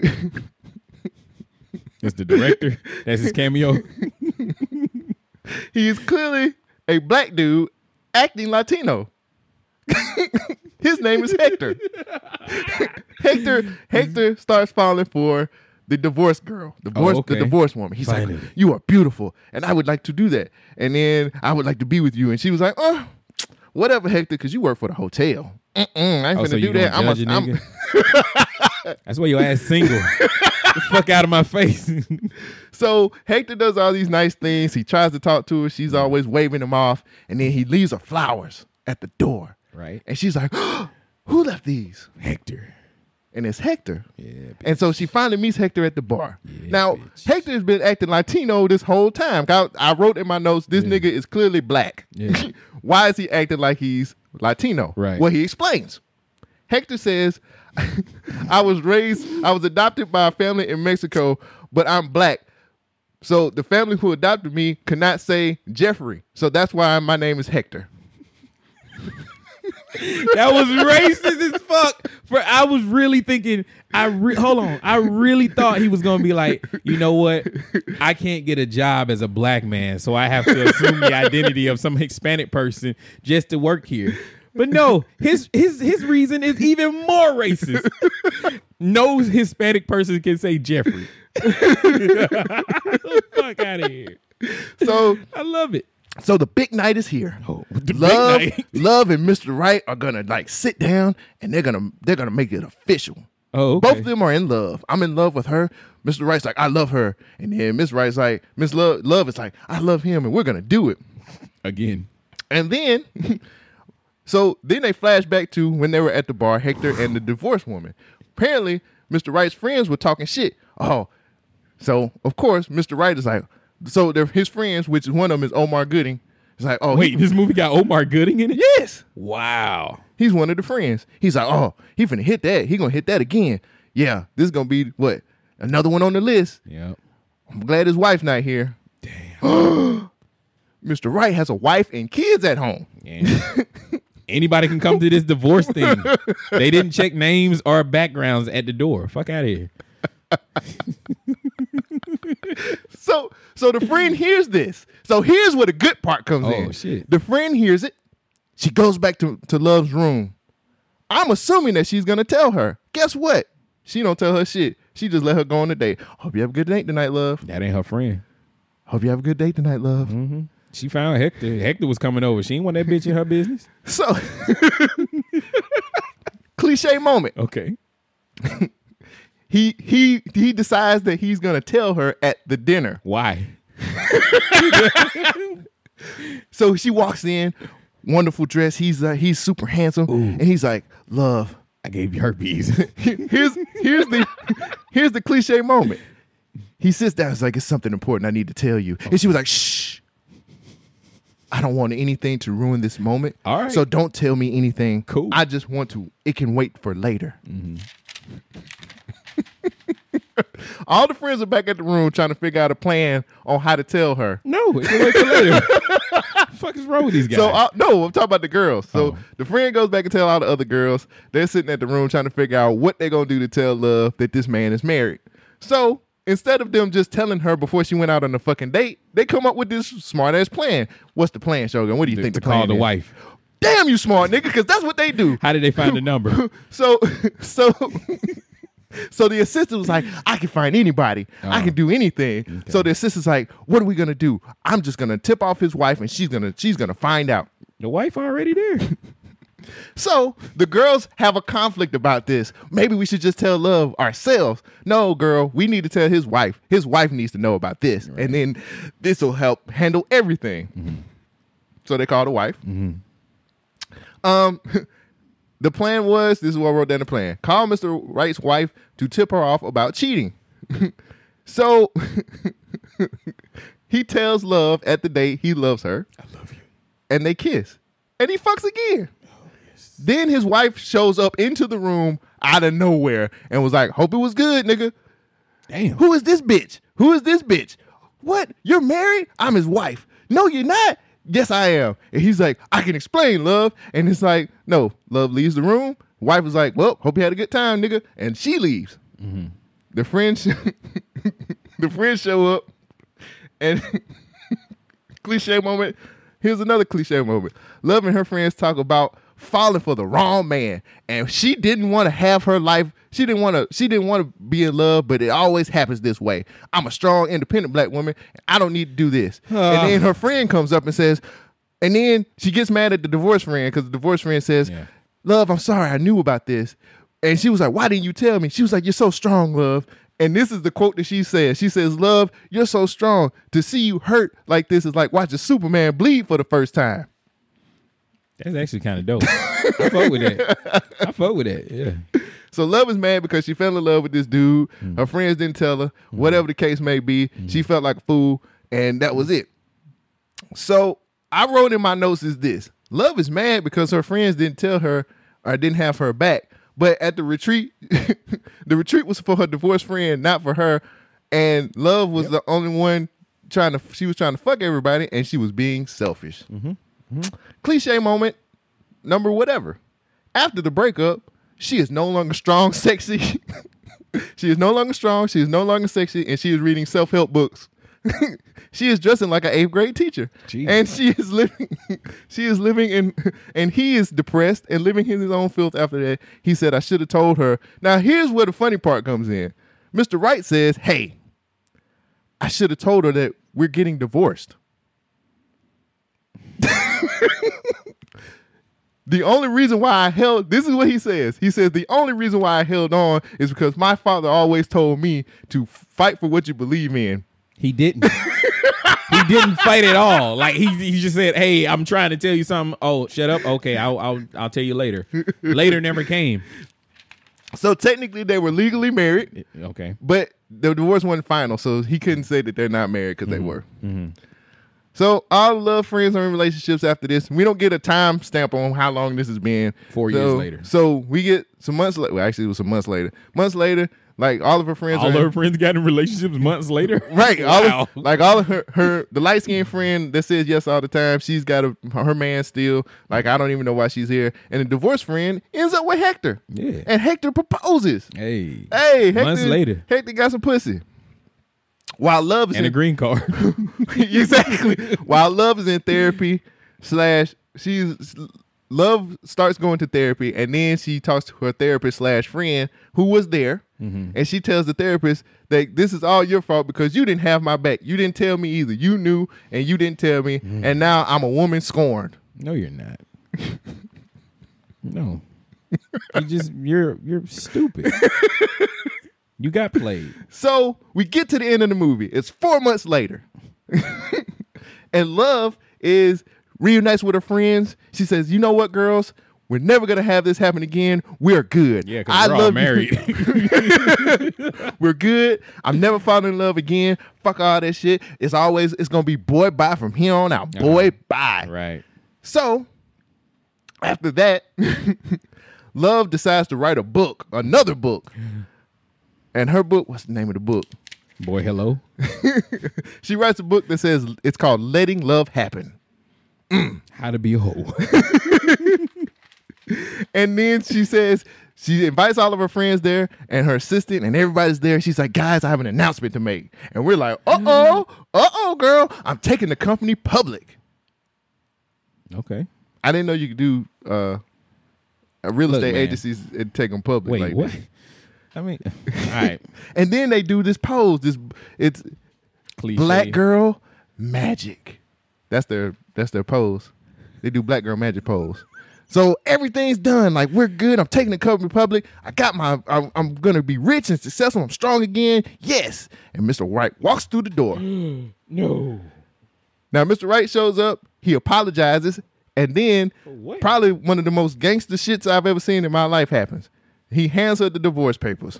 What she want this shit for? He said, this is what this is about. Here, I love you, and I want you to date me.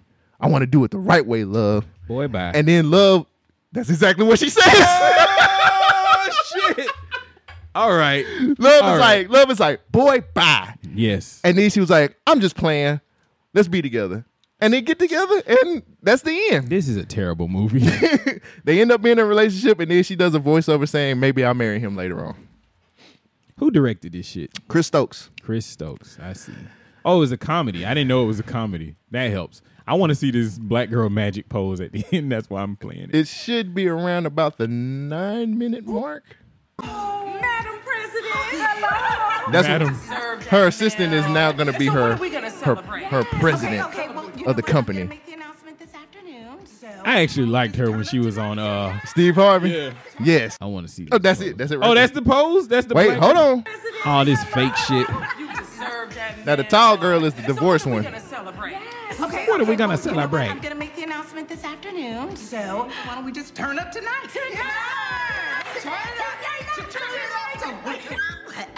Letting love happen.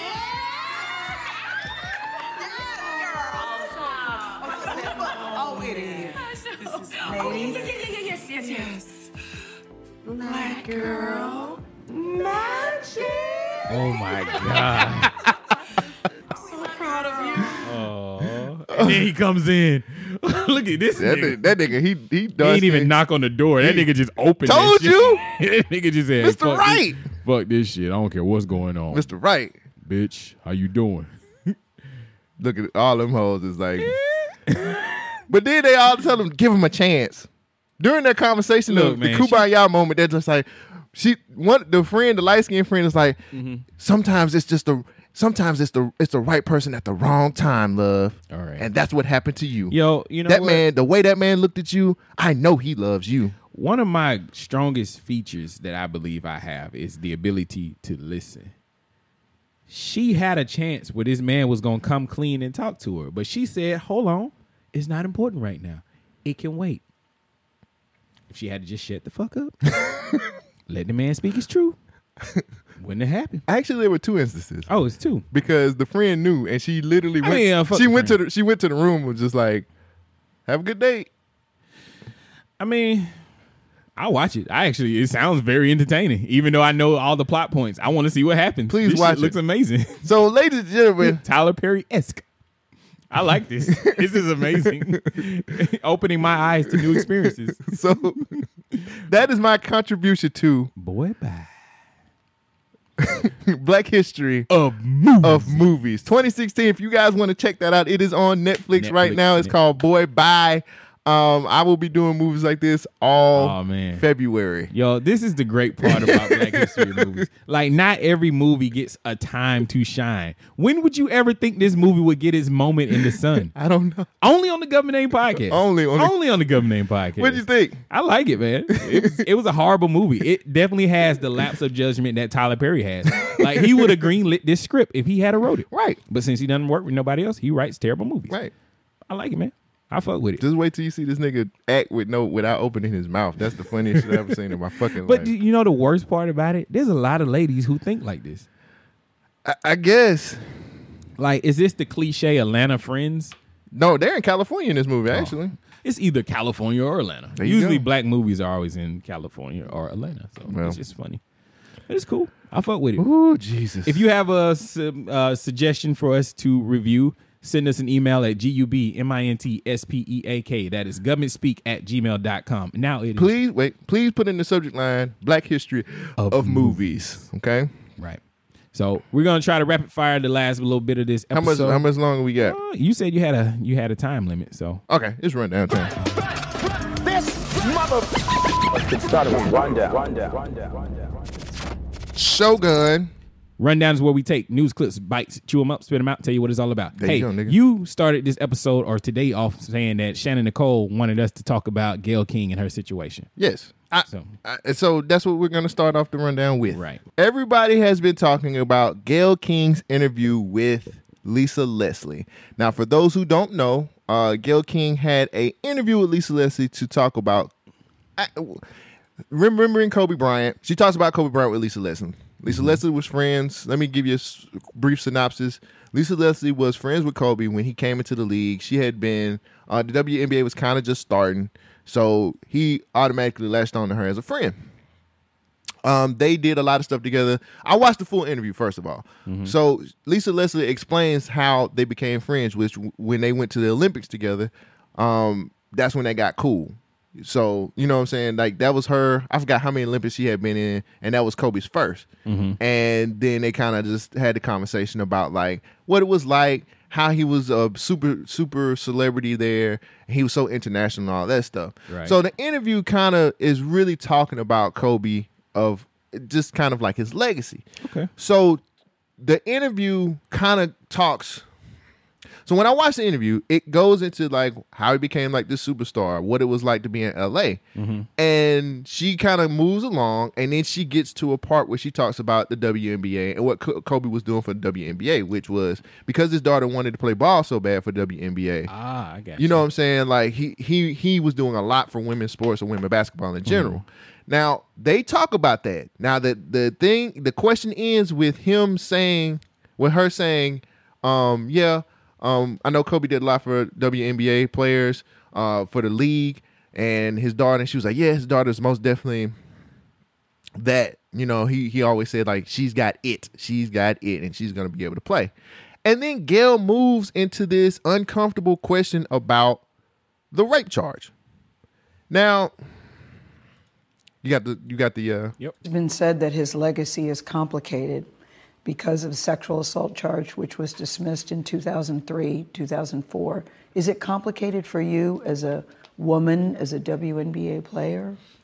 It's not complicated for me at all. Even if there's a few times that we've been at a club at the same time, Kobe's not the kind of guy, never been like, you know, Lisa, go get that girl or tell her or send her this. Mm-hmm. I have other NBA friends that are like that. Mm-hmm. Kobe's, he was never like that. I just never have ever seen him being the kind of person that would do something to violate a woman or be aggressive in that way. That's just not the person that I know. But Lisa, you wouldn't see it though. As his friend, you wouldn't see it, and that's possible. Mm-hmm. I just don't believe that. Mm-hmm. And I'm not saying things didn't happen. Mm-hmm. I just don't believe that things didn't happen with force. Is it even a fair question to talk about it, considering he's no longer with us and that it was resolved, or is it really part of his history? I think that the media should be more respectful. At this time, it's like if you had questions about it, you've had many years to ask him that. I don't think it's something that we should keep hanging over his legacy. I mean, it went to trial. Yeah, the case, it was dismissed because the victim in the case refused to testify, so it was dismissed. And I think that's how we... That right there, and... She kind of pushed the issue a little bit more after that. The full interview in total is about 9 to 10 minutes. Now, that part of it was the part that got sensationalized. Woo! That's the clip that the whole world heard. That's the clip that everybody heard. Now, you're fucking with my life. The crazy thing is, after this whole thing, like, first of all, Lisa Leslie, we watching it, she looks uncomfortable as fuck. Mm-hmm. But you had a bunch of celebrities come out, Snoop, Bootsy.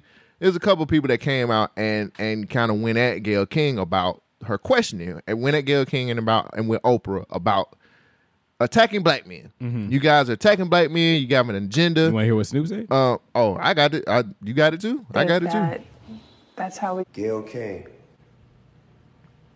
out of pocket for that shit.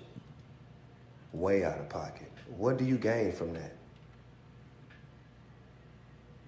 I swear to God, we the worst. We the fucking worst. We expect more from you, Gail. Don't you hang out with Oprah? Why y'all attacking us? We your people. You ain't coming after fucking Harvey Weinstein asking them dumbass questions. I get sick of y'all. I want to call you one. Is it okay if I call her one? Funky dog head bitch. How dare you try to tarnish my motherfucking homeboy's reputation, punk motherfucker? Respect the family and back off, bitch, before we come get you. Oh. So Snoop went off, and then that shit, the internet ablaze. Like, everybody was like, it's the agenda against black men, and Gayle King is attacking black men, and Oprah's attacking black men. And that's where we are. Snoop, a little bit more. Snoop apologized. Mm-hmm. Gayle King has been receiving death threats since. Wait.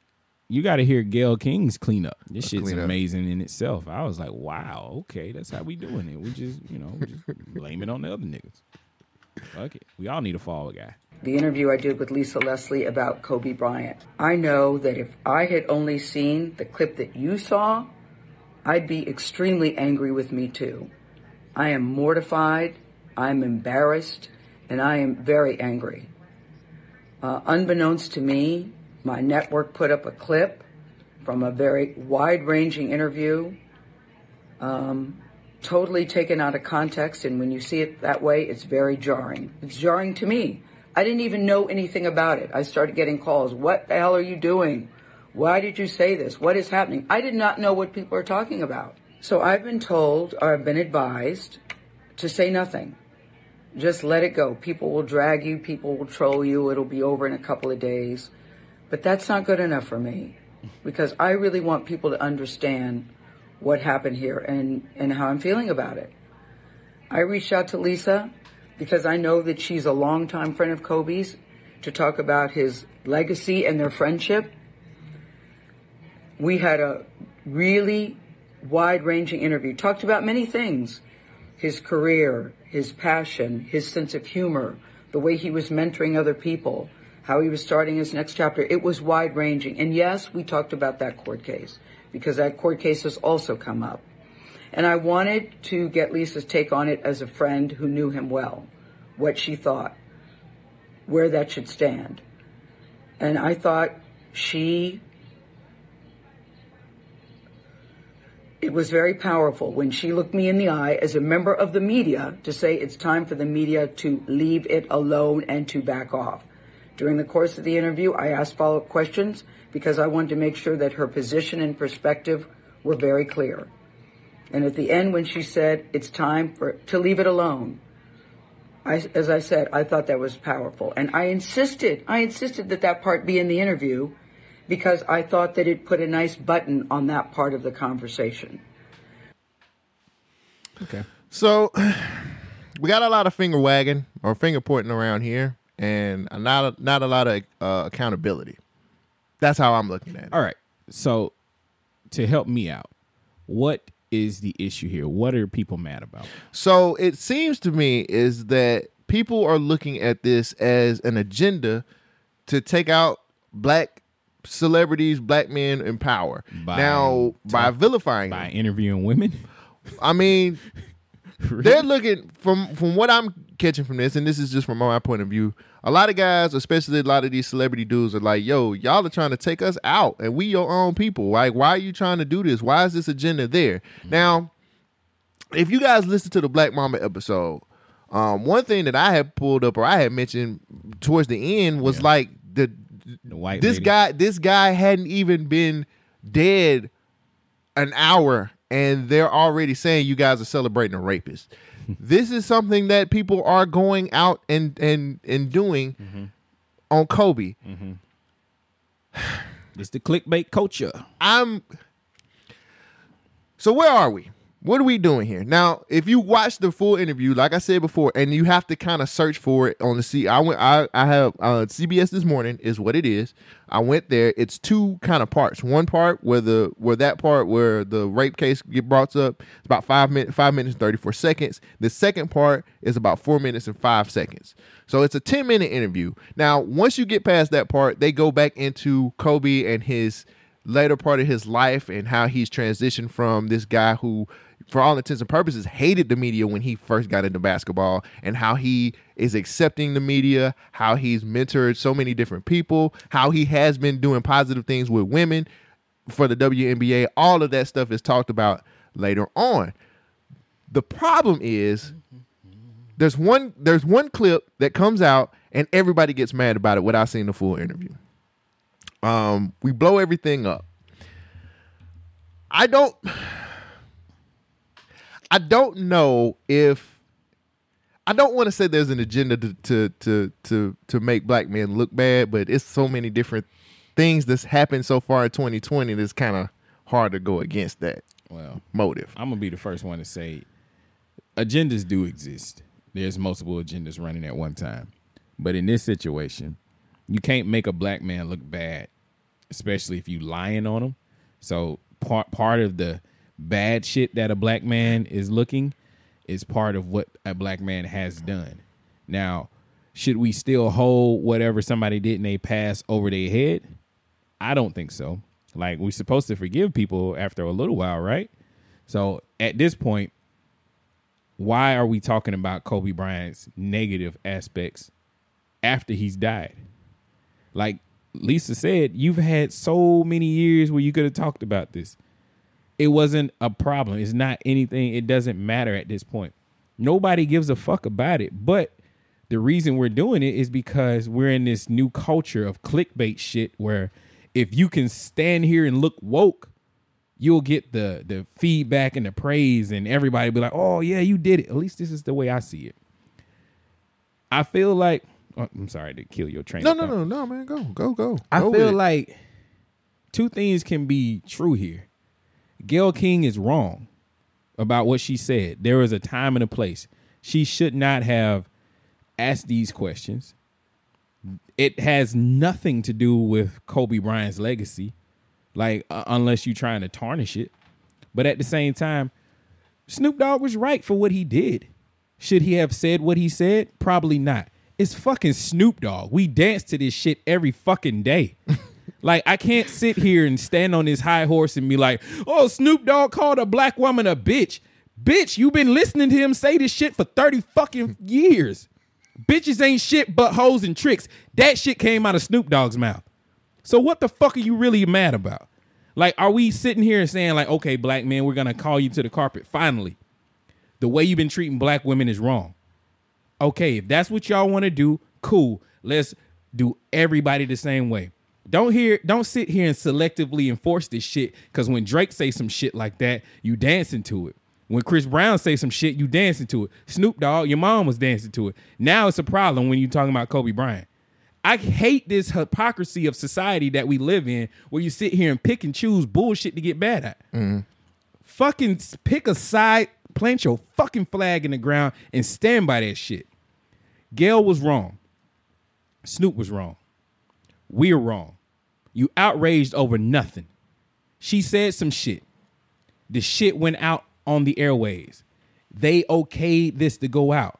They released that one segment because it was the most salacious and titillating part of this interview. Mm-hmm. The same way they did with R. Kelly. She got a bump in ratings. She got a bump in money. She got a bump in views when they put out that bullshit with R. Kelly. We all had fun with it. This is another situation where we're having fun with it. It ain't fun because a nigga died. So it was distasteful for Gail to say what the fuck she said. It's distasteful for Snoop Dogg to say that shit. But I expect it from Snoop Dogg. He's a fucking rapper. What the fuck are y'all mad about? I hate this shit. Yeah. Like, niggas is talking about there's a grand agenda. Yeah, nigga, the grand agenda is keeping your stupid ass right where you are, living in your mom's house, not doing shit. Get your ass off the couch and get a job. Go to school. That's talking to myself. Mm-hmm. I don't live with my mom. I'm just saying, like, the agenda is to keep you oppressed. You wasting time talking about this bullshit and not the real shit. Right. So I'm sitting here looking at this. Like, I heard the Joe Budden's podcast and they talking about, oh, you shouldn't have called black women bitches. Nigga, you've been doing this shit for years. Like, how are you going to sit here and just now turn face and be like, oh, we shouldn't call these women bitches? Like, I get it. It sounds great to be the Superman standing in the corner saying, I don't do what those black men do. But, nigga, you've been doing that shit. Right. We were raised off a toxic culture. 3-6 Mafia is talking about fucking bitches all the fucking time. Slob on my knob. Like, on this is not good music. These are not role models. This is the type of shit our parents was trying to tell us. Hey, there is a time and a place. This is fun music, but you should not live this culture. Mm-hmm. Unfortunately, this culture has infected us, the youth that is now the majority, that is now the adults of the society. Mm-hmm. We are all in this mindset of, hey, you bitches ain't nothing but bitches.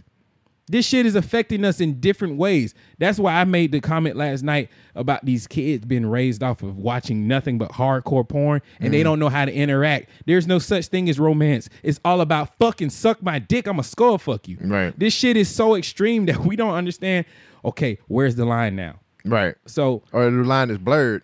Yeah. So am I outraged? Yeah.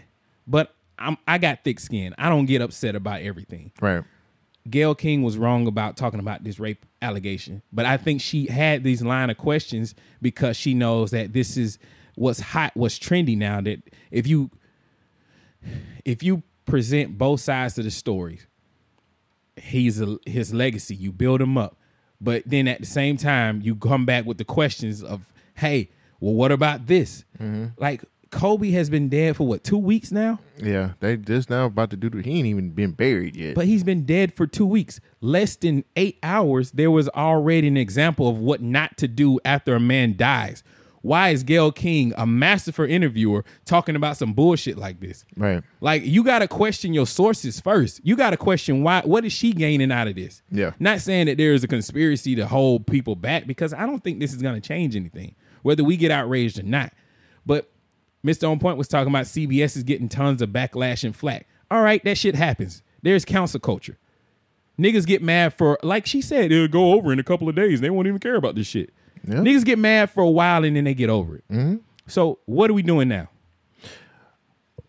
Wow, you really hit that on the head. Because for me, I'm like this, man. And I know we try to not about color, but I got to make it about color. Our culture don't have checks and balances anymore. We don't have black leaders to kind of get this shit together. Like, we trust it now. The SJWs now are rappers. Like, there's only one rapper that's a social justice warrior that I wholeheartedly follow into the trenches, and that's Killer Mike. Killer Mike walking like he talking, bruh. And he might be pulling the wool over my eyes, but guess what? It's some damn good wool. And we don't have the type of black leaders that used to be out to be able to handle this shit the correct way. Nobody's getting checked. Nobody's handling these things. Nobody's like doing any of that shit. And then everybody gets reckless. It's the Wild West out here now. You know what I'm saying?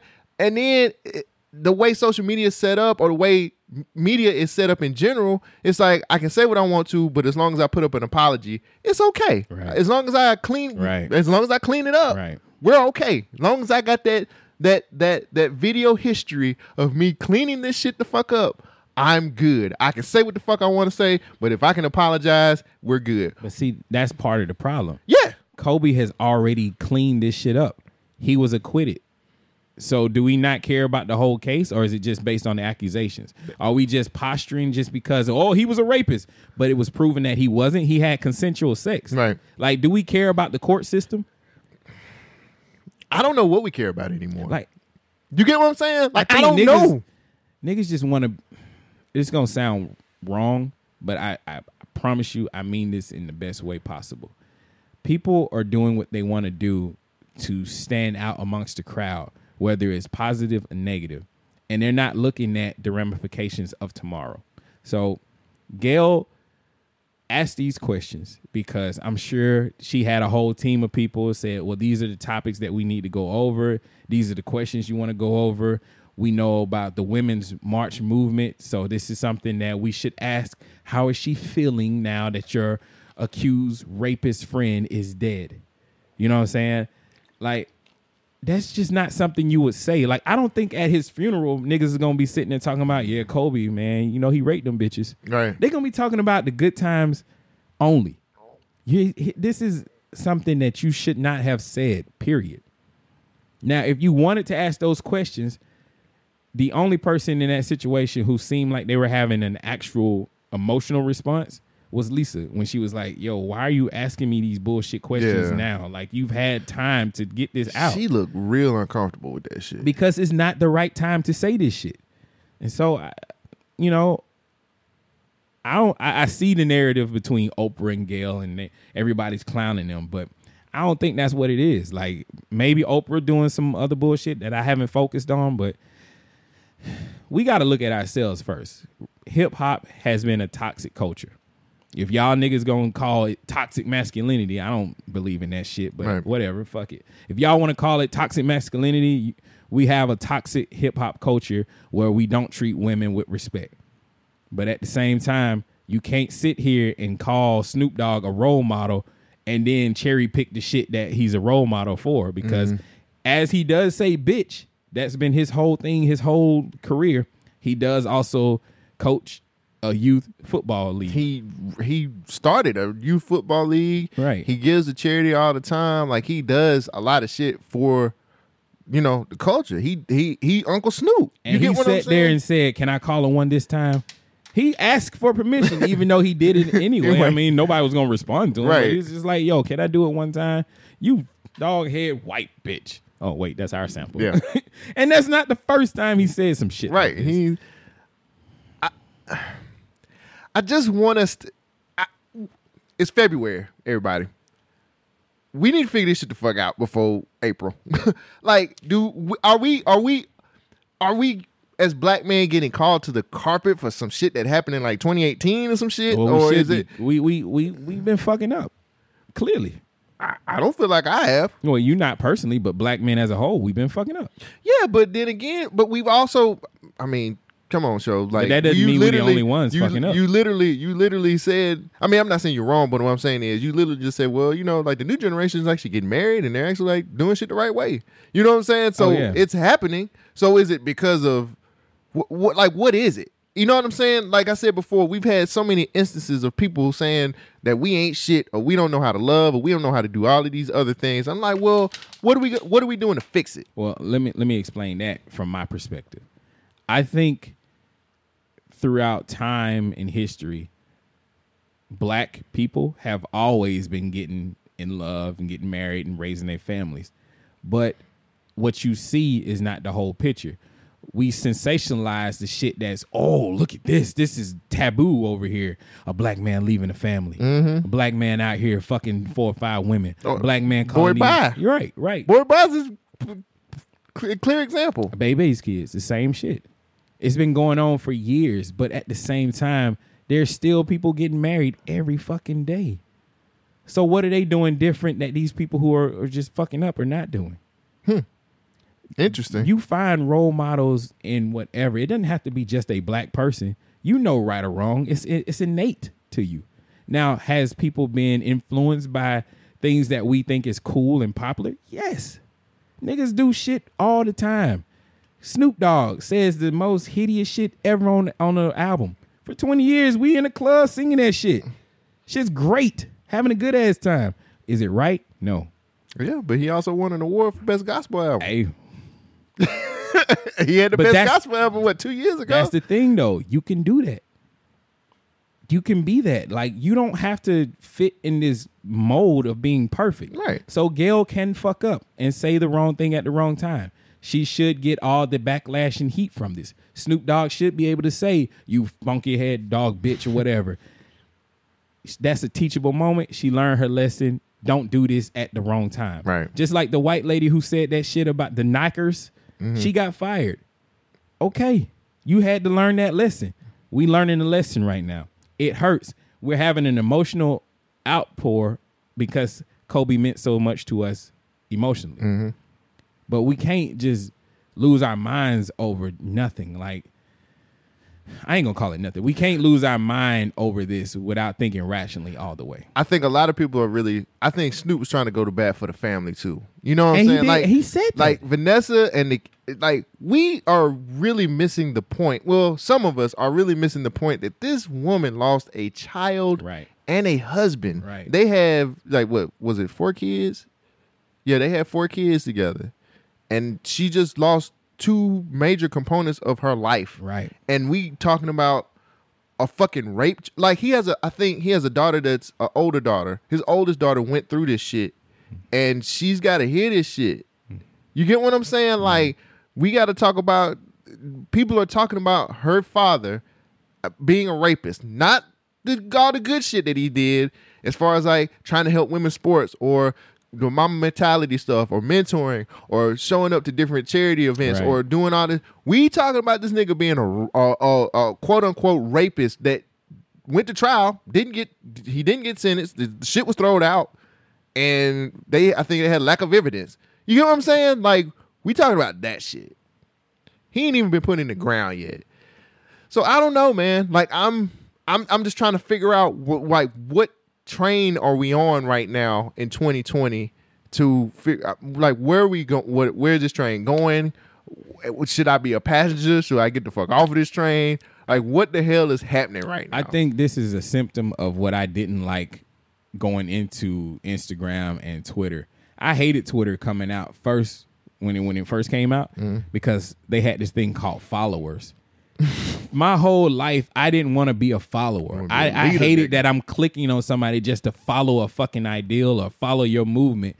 I think we need to escape this ideal that, hey, I have to think this one way just because this one person that I like that they do this thing also thinks this way.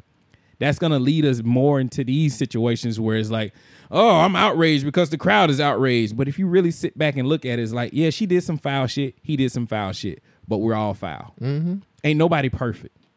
Remember we could have good social settings and just kind of hang out and talk about shit? And they still exist. Do they? Yeah. Last night was a good social setting. Oh. Different opinions, different views, but ain't nobody getting mad. Right. You know what I'm saying? It's didn't like, nobody had no Twitter thingers and none of that shit. Jesus. I just the Gayle King situation. It's sad, man. Like she shouldn't have done what she did. Yeah. But that's the state of the media today. That's media journalists. They don't talk about shit. They just worry about how to get clicks. And for her to try to clean it up, saying, "Oh, they put this thing out without my knowledge," my nigga, you was standing there in front of a camera. You was sitting there. You asked those questions. Those questions came out of your mouth. Like people were gonna hear about this. And I'm sure somebody signed off saying, well, this is the one we're going to put up because listen to it. Oh, man, I can't believe she said that. This is like Jerry Springer. Mm-hmm. They only post the shit that's going to be like, oh, my God. Yeah. That's crazy. And the thing is, it's like, well, you know what, Gayle? If you had as much creative control as we thought you had, then this never would have happened because people would have to actually watch the interview to understand that this happened. But now we understand, and hopefully everybody gets it. Gayle King is a worker just like everybody else. I don't put this on CBS. I put it on Gayle. I put it on both of them. She should have said no to these questions. Like, of all things, no, I'm not asking that. Why do I need to ask this question? How is this relevant to the situation? Yeah, because if you listen to the whole rest of the interview, everything is talking about positive shit. Yeah. So, and maybe she was trying to show the pros and cons because I try to do that all the time. I mean, but this was just a poorly timed thing. Nothing else negative came out. She didn't ask any other negative question past that. Right. So, fuck it all. Sorry if I got loud and emotional. I would most definitely want to see what you guys' opinion is. Mm-hmm. Make sure you guys email us. We'd love to hear what you guys have to say. You can email us at Gubmintspeak. That's GUBMINTSPEAK @gmail.com. Or hit us in the... Oh, sorry. Or if you want to send us an audio clip, you can send us a message on Instagram. That is the Gubmint Name Podcast on Instagram. Send us an audio clip there. We'll play it on the show. There you go. Or anywhere. Just email it to us, too. And if you want to send me titties, can't do it's that. Been 4 years, dog. Damn. Give it up. Damn. Give it up. You lost those privileges. No more spank material. Yo, this is from the juice about Gayle King. You know anything you want to say about it? Then I put the clip in. He killed it. He killed it. Hey, Twitter world, yours truly. Well, it's been quite a week, you know. I've been getting a lot of questions on Twitter and on the streets. What did I think about the impeachment situation? And the other thing is this Kobe Bryant, Gayle King thing. I'm not the most objective guy when it comes to Gayle King. A few years back on national TV, she made a comment that it was inappropriate for me to be visiting my ex-wife's grave, something that me, my family, and... friends on special occasions and birthdays and Christmas and stuff had done for years, and I couldn't understand why it was any of her business and why she would say that on national TV. I know this thing about Kobe. She's going to claim journalistic integrity. Whole lot of people got journalistic integrity, didn't feel that this was the right time to do that. There'll be plenty of time in the future to bring up all aspects of Kobe's life. Right now, we should be celebrating the greatness of Kobe Bryant. God bless Kobe and his family. I'm just saying, take care. Let's just do a story apiece. Yeah, all right. So I have a story where the coach... Oh, he got beat up? Got his ass whooped. I heard about that. I was like, what? I don't know what he did. So this is they don't even mention it in the story.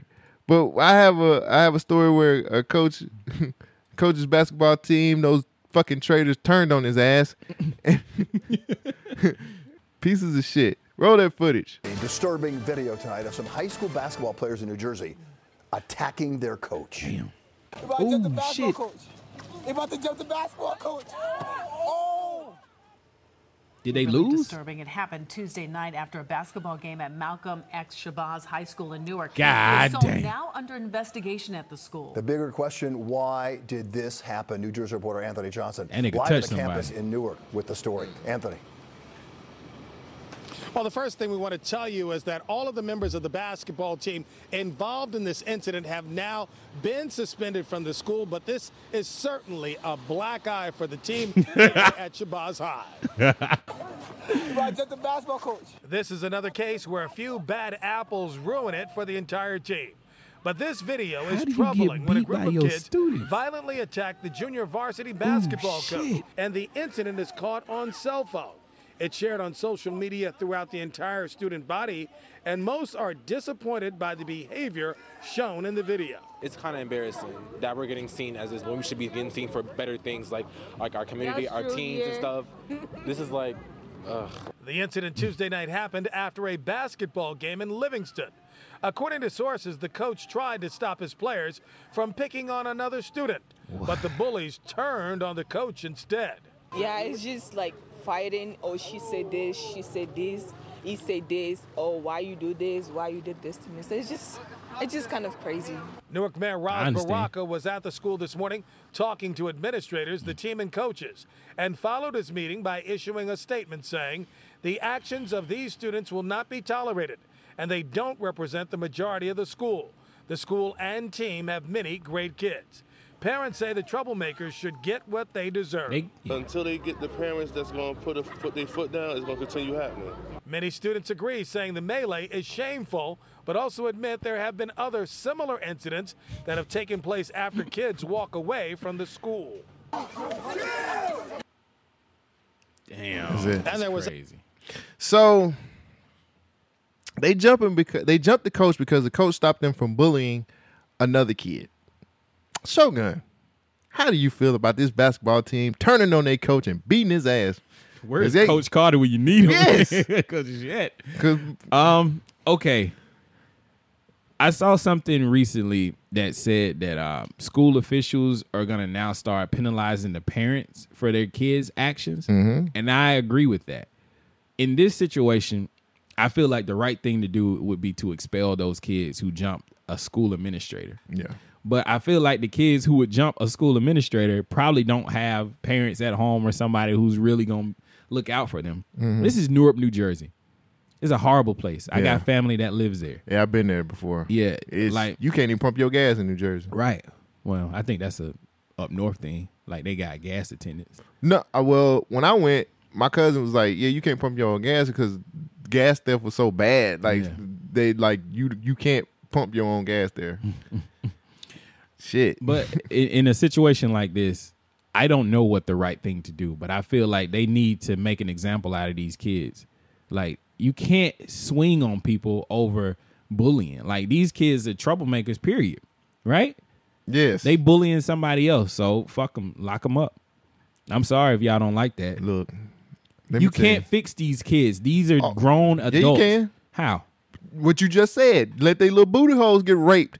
I want them to go to fucking county, put them in county jail, put them in public. And then they're going to lash out at somebody else. Oh, no. They getting their booty holes ran through. They can't be locked up together. They a gang. They going to jump somebody who trying to rape. I'm trying to tell you. Put them in county. Let their little booty holes get fingered. They will stop after that. I'm telling you. Put their ass in jail, bro. This is bullshit. Mm-hmm. And I'm like, I was going to be like, nah, let the coach have some time with him. Nah, put him in jail. Show them what path they're going on if they continue to do shit like this. Put them in there with real fucking grown-ass fucking prisoners that's in there for a minute and let them get what they deserve. I'm sorry. That might sound a little harsh, but I'm reading the comments. Everybody else is saying the same thing. Lock them up. Go to jail. Lock them up. Yeah. Put them in county jail. County jail is horrible. You do not want to go to county jail. That's the stop before you go to big prison. But see, I don't want these kids to, like, they've been suspended, right? So they're not going to school. So that means they're out in society. So that means these kids with the same mindset is out here in the general population ready to just bully somebody. Right. And then they get mad at authority when you say no. See, this is the same shit that always happens and then that we as black people don't take account for. We're sitting here raising pieces of shit like this. Sending them out to the world. Now the rest of the world got to deal with this shit. Right. And then when they get shot by a police officer, now it's the racist cop shooting. No, it's a tragedy then.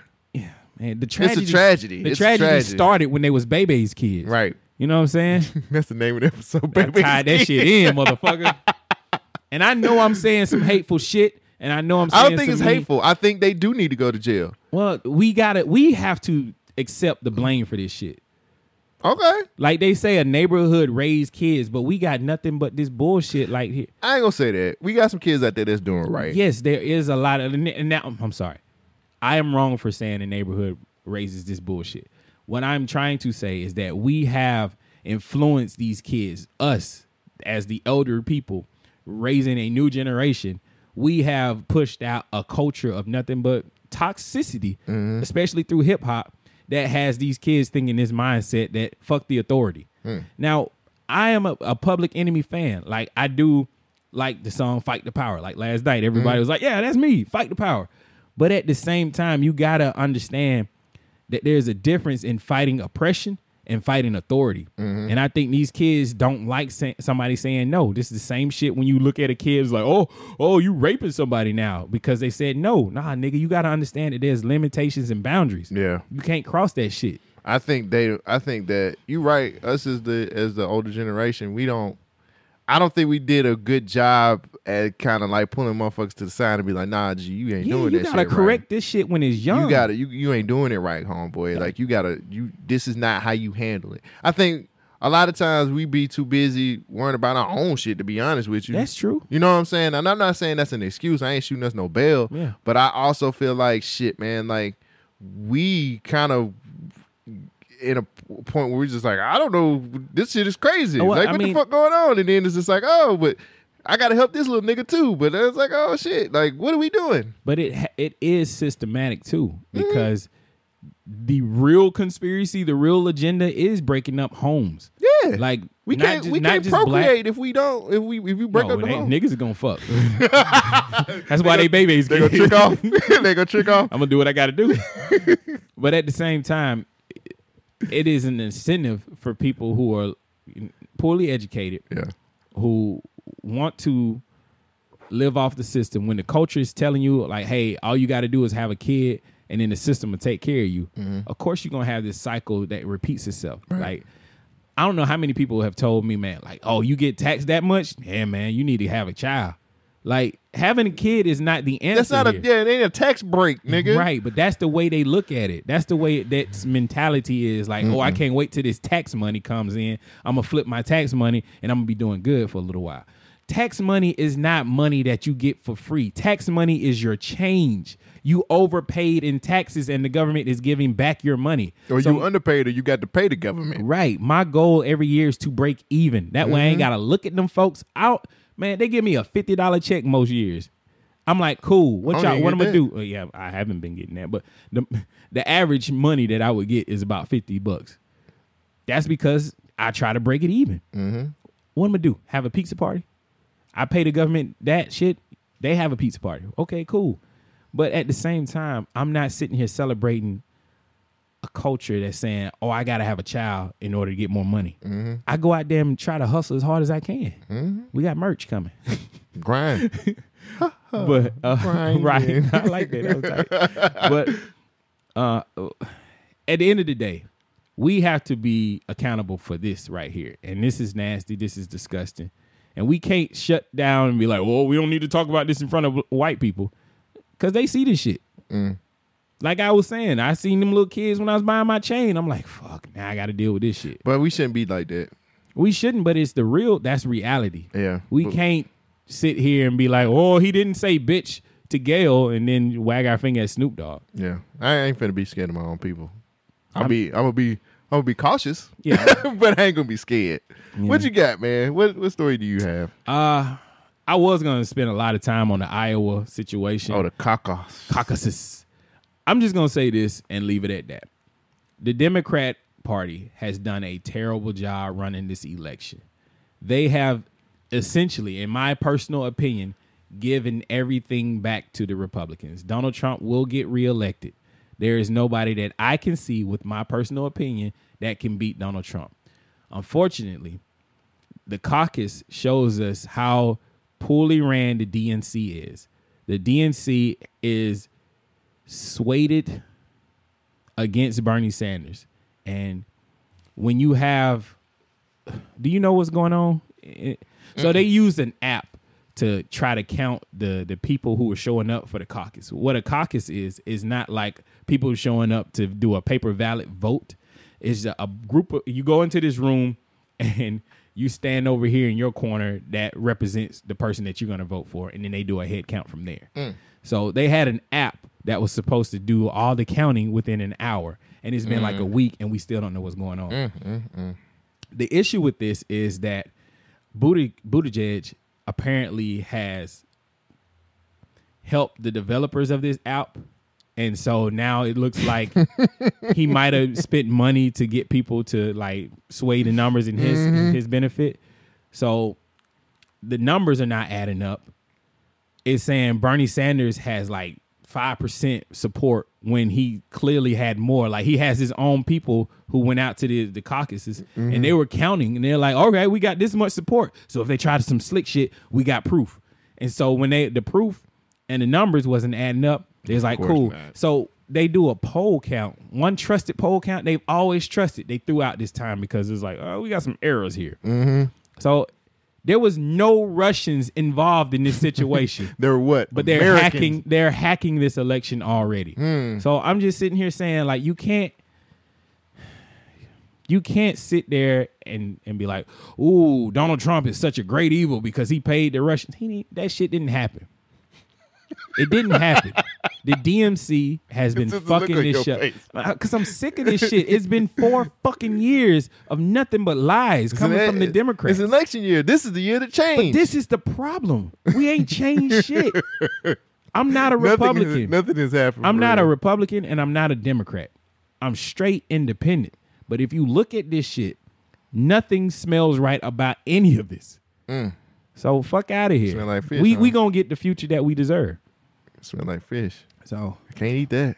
That's as much as I'm gonna go down cod. This list of the Iowa caucus. Smell like cod. Hey, if you guys have a different opinions, please send it to me. I would be interested to know. But that's all I want to talk about with that. All right, I got this one thing real quick. Cool. Did you hear about Billie English?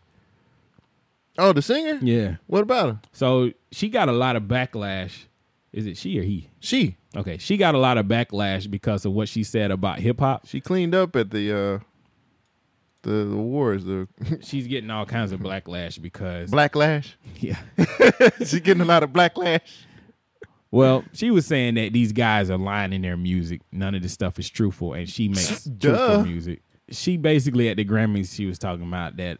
Modern rappers are lying in their music. She singled out rap because it's like, I got my AK-47 and I'm fucking... And she was like... Anyway, she's just calling hip-hop to the carpet saying that, yo, you guys are lying about most of the stuff you're rapping about. We know that. It's entertainment.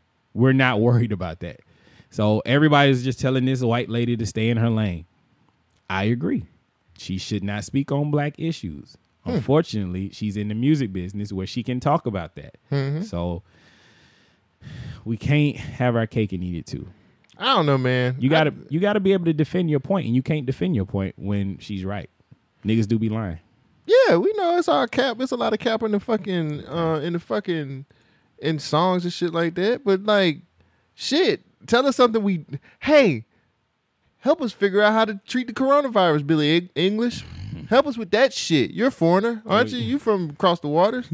Or is she American? I guess she was English. I don't know. Shit, I don't know nothing about this. Nobody. Who gives a fuck? I honestly don't give a fuck about what she's saying. Like, fuck she won a fucking what? What was it? Grammy? She was at the Grammys? Nigga, you saw how I went through that story. I didn't pay attention to this bitch. She won at the Grammys. We don't like the Grammys anyway. It's like this bitch was evaporating. Did you hear about that? Evaporating woman. Evaporating was trending last week because of this clip. First, what is going on and, you know, how is this impacting you? Has water gotten into your apartment or anything yet? Well, not yet because it's not that bad, but over here on this side it kind of is, and I guess in the far back it is. That's why the cars is up here and stuff. But it haven't really hit our parking lot yet, so it really ain't affecting me yet. But once it do hit that, they probably going to tell us to evaporate, and then that's what gets on my nerves all the time. We got to keep evaporating. Yeah. And, you know, we're right by Bowling Creek, and you said that this happens a lot, that you all have flooding here? Yes. When I first moved here, I think the first time I moved here, it was like this, so we had to, like, evaporate. And it had, like, boats and stuff out here because the whole thing was, like, flooded. Well, I hope this gets resolved quickly. Thank you so much for talking to us, and we will start... Nigga, I'm about to evaporate now. That's what I'm going to start saying when I'm getting ready to nap. Oh, baby, I'm about to evaporate on your face. Wow. What's wrong? You know how she... Oh, my God. You know I've definitely done that, but... Jesus. Come on, man. What do you mean? It's great. You know how it goes. She meant evacuate. Right. But she said evaporate, and now she's a meme. I'm about to be like, hey, baby. I'm about to evaporate. Oh, and you evaporate on my stomach. See, no, that don't work. Like, if I was to use that as my slang, I'd be like, oh. She'd be like, oh, you going to be here in the morning? It's like, yeah, baby. You know I'm going to be there. And then when she wake up, I evaporated. Ah, you ain't shit. You a low-class nigga. Yep. I'm a hypocrite because all that good shit I was just talking about, I just started the whole cycle. Those are my kids. I'm Bebe's baby daddy.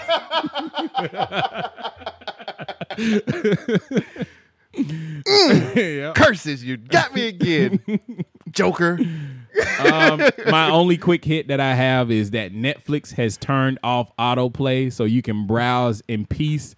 The way you do it is you go to the website, go to your playback, and then you can turn off autoplay. So that's when you're navigating and looking for something to watch. It won't just start playing on its own, which is very annoying.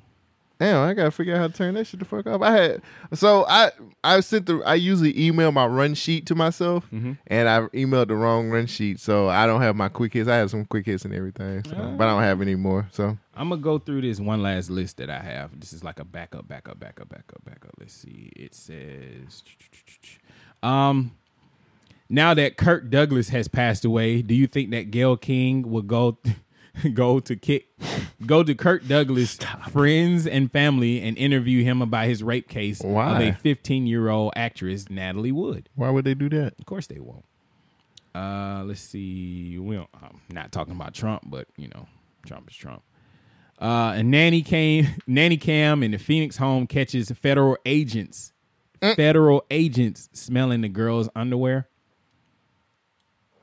Okay. Whoa! What? Yeah. Wow. Maui, wowie. What's that dude? The guy who snatched up his girlfriend?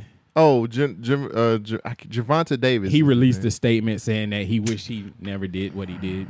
I wish I never met her at all, even though I love her so, and she belongs to me. Nigga, I'm singing over him. I'm singing for them draws.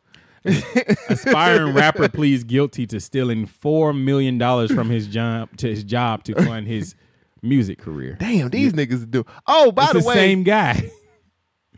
Oh, really? Yeah. Oh, correction from last week. The guy did kill his mom. Yeah, that's what I was. Sorry, like, folks. Whoa.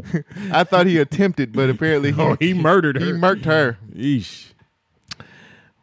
Anything else? Erykah Badu's making a fragrance that smells like her vagina. I can't smell that. You know how she is poison ivy. We will all be under her trance. You saw what happened to Andre Benjamin and Common and Jay Electronica. I mean, Common escaped it. I don't know. That nigga still got remnants. A new hire steals over $17,000 and his employment folder. And now they don't remember what his name was. Goddamn. That's a new hire for your ass. Would you fuck Erykah Badu? Would I? With no condom. You can't do that. Fuck out of here. Man. I'm going to be back later. You don't know. You going to be under that spell. No, shit. Fuck out of here. But she boy by him all the time. Like she's a boy by woman.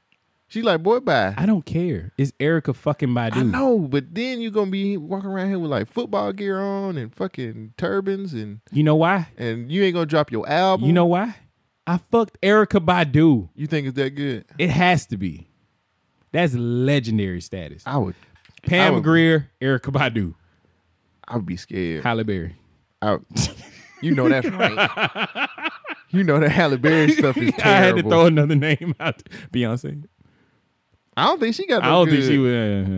Kelly Rowland got good now. Yeah, she looked like she got good. No, what's that? That crazy one, not Solange. Damn, what's her name? Solange looked like she got good. She probably got that good. Man. I think if I had, I think having sex with Solange would be like smoking a blunt. Would you get high? Yes. Oh, okay. All right. Yes, I would see probably like taking LSD or some shit. Oh yeah.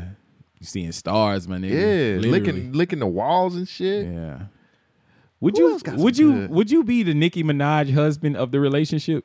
Like some unknown, no name nigga? Yeah. Yeah. I ain't got no problem with that. I'm kept. I ain't got to do nothing but fuck good and shut the fuck up. You know who should go down in blackmail history? Who is that? Stedman.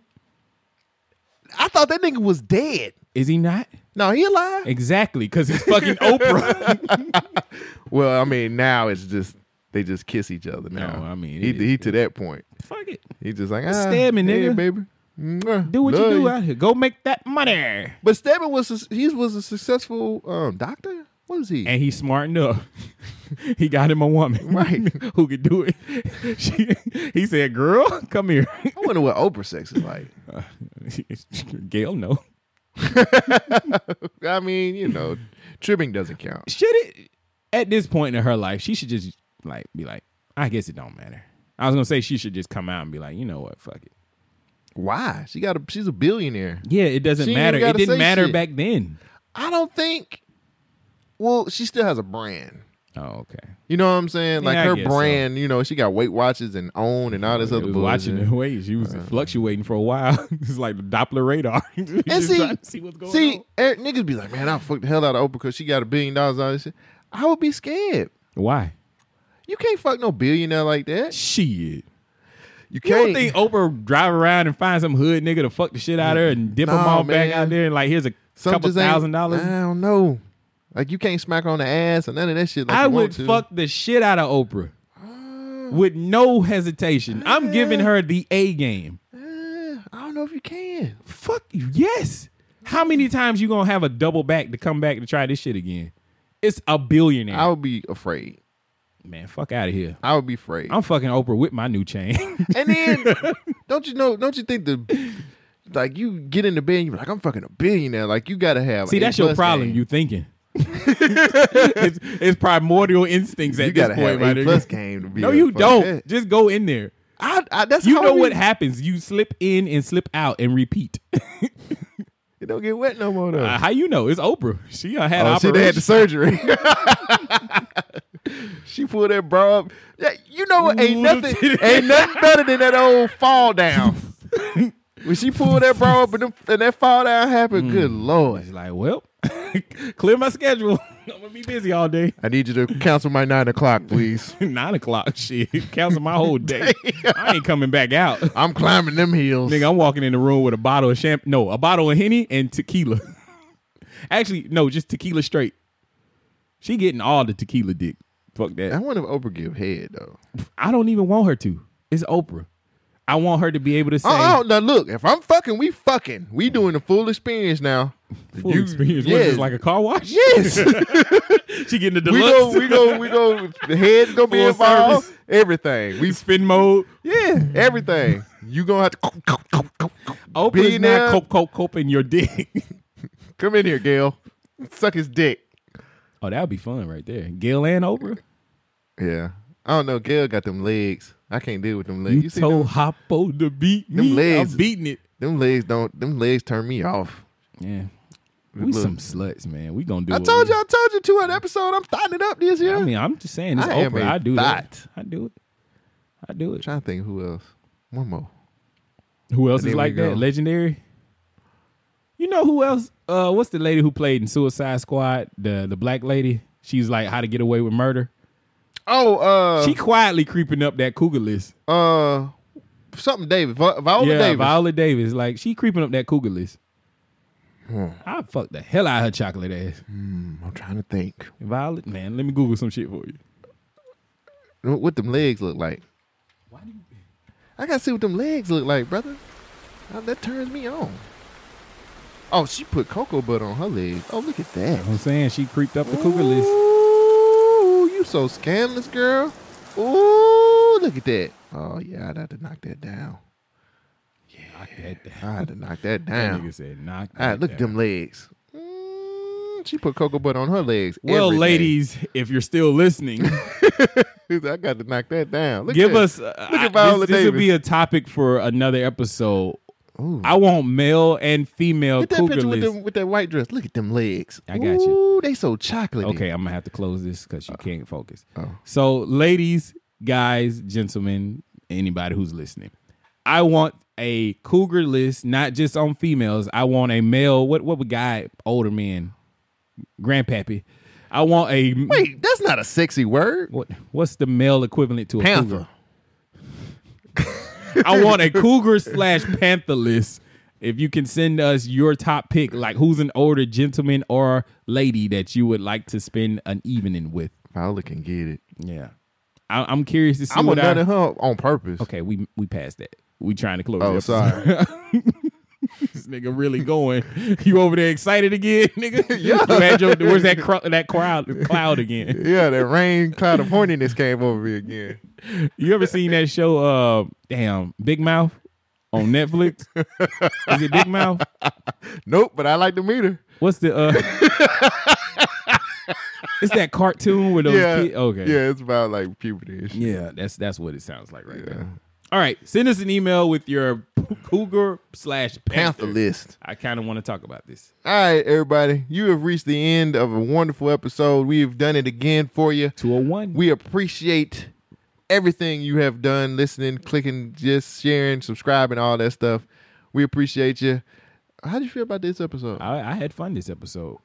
Black History Movie is going to be interesting this month. Especially with themes. Coming. BYK Radio.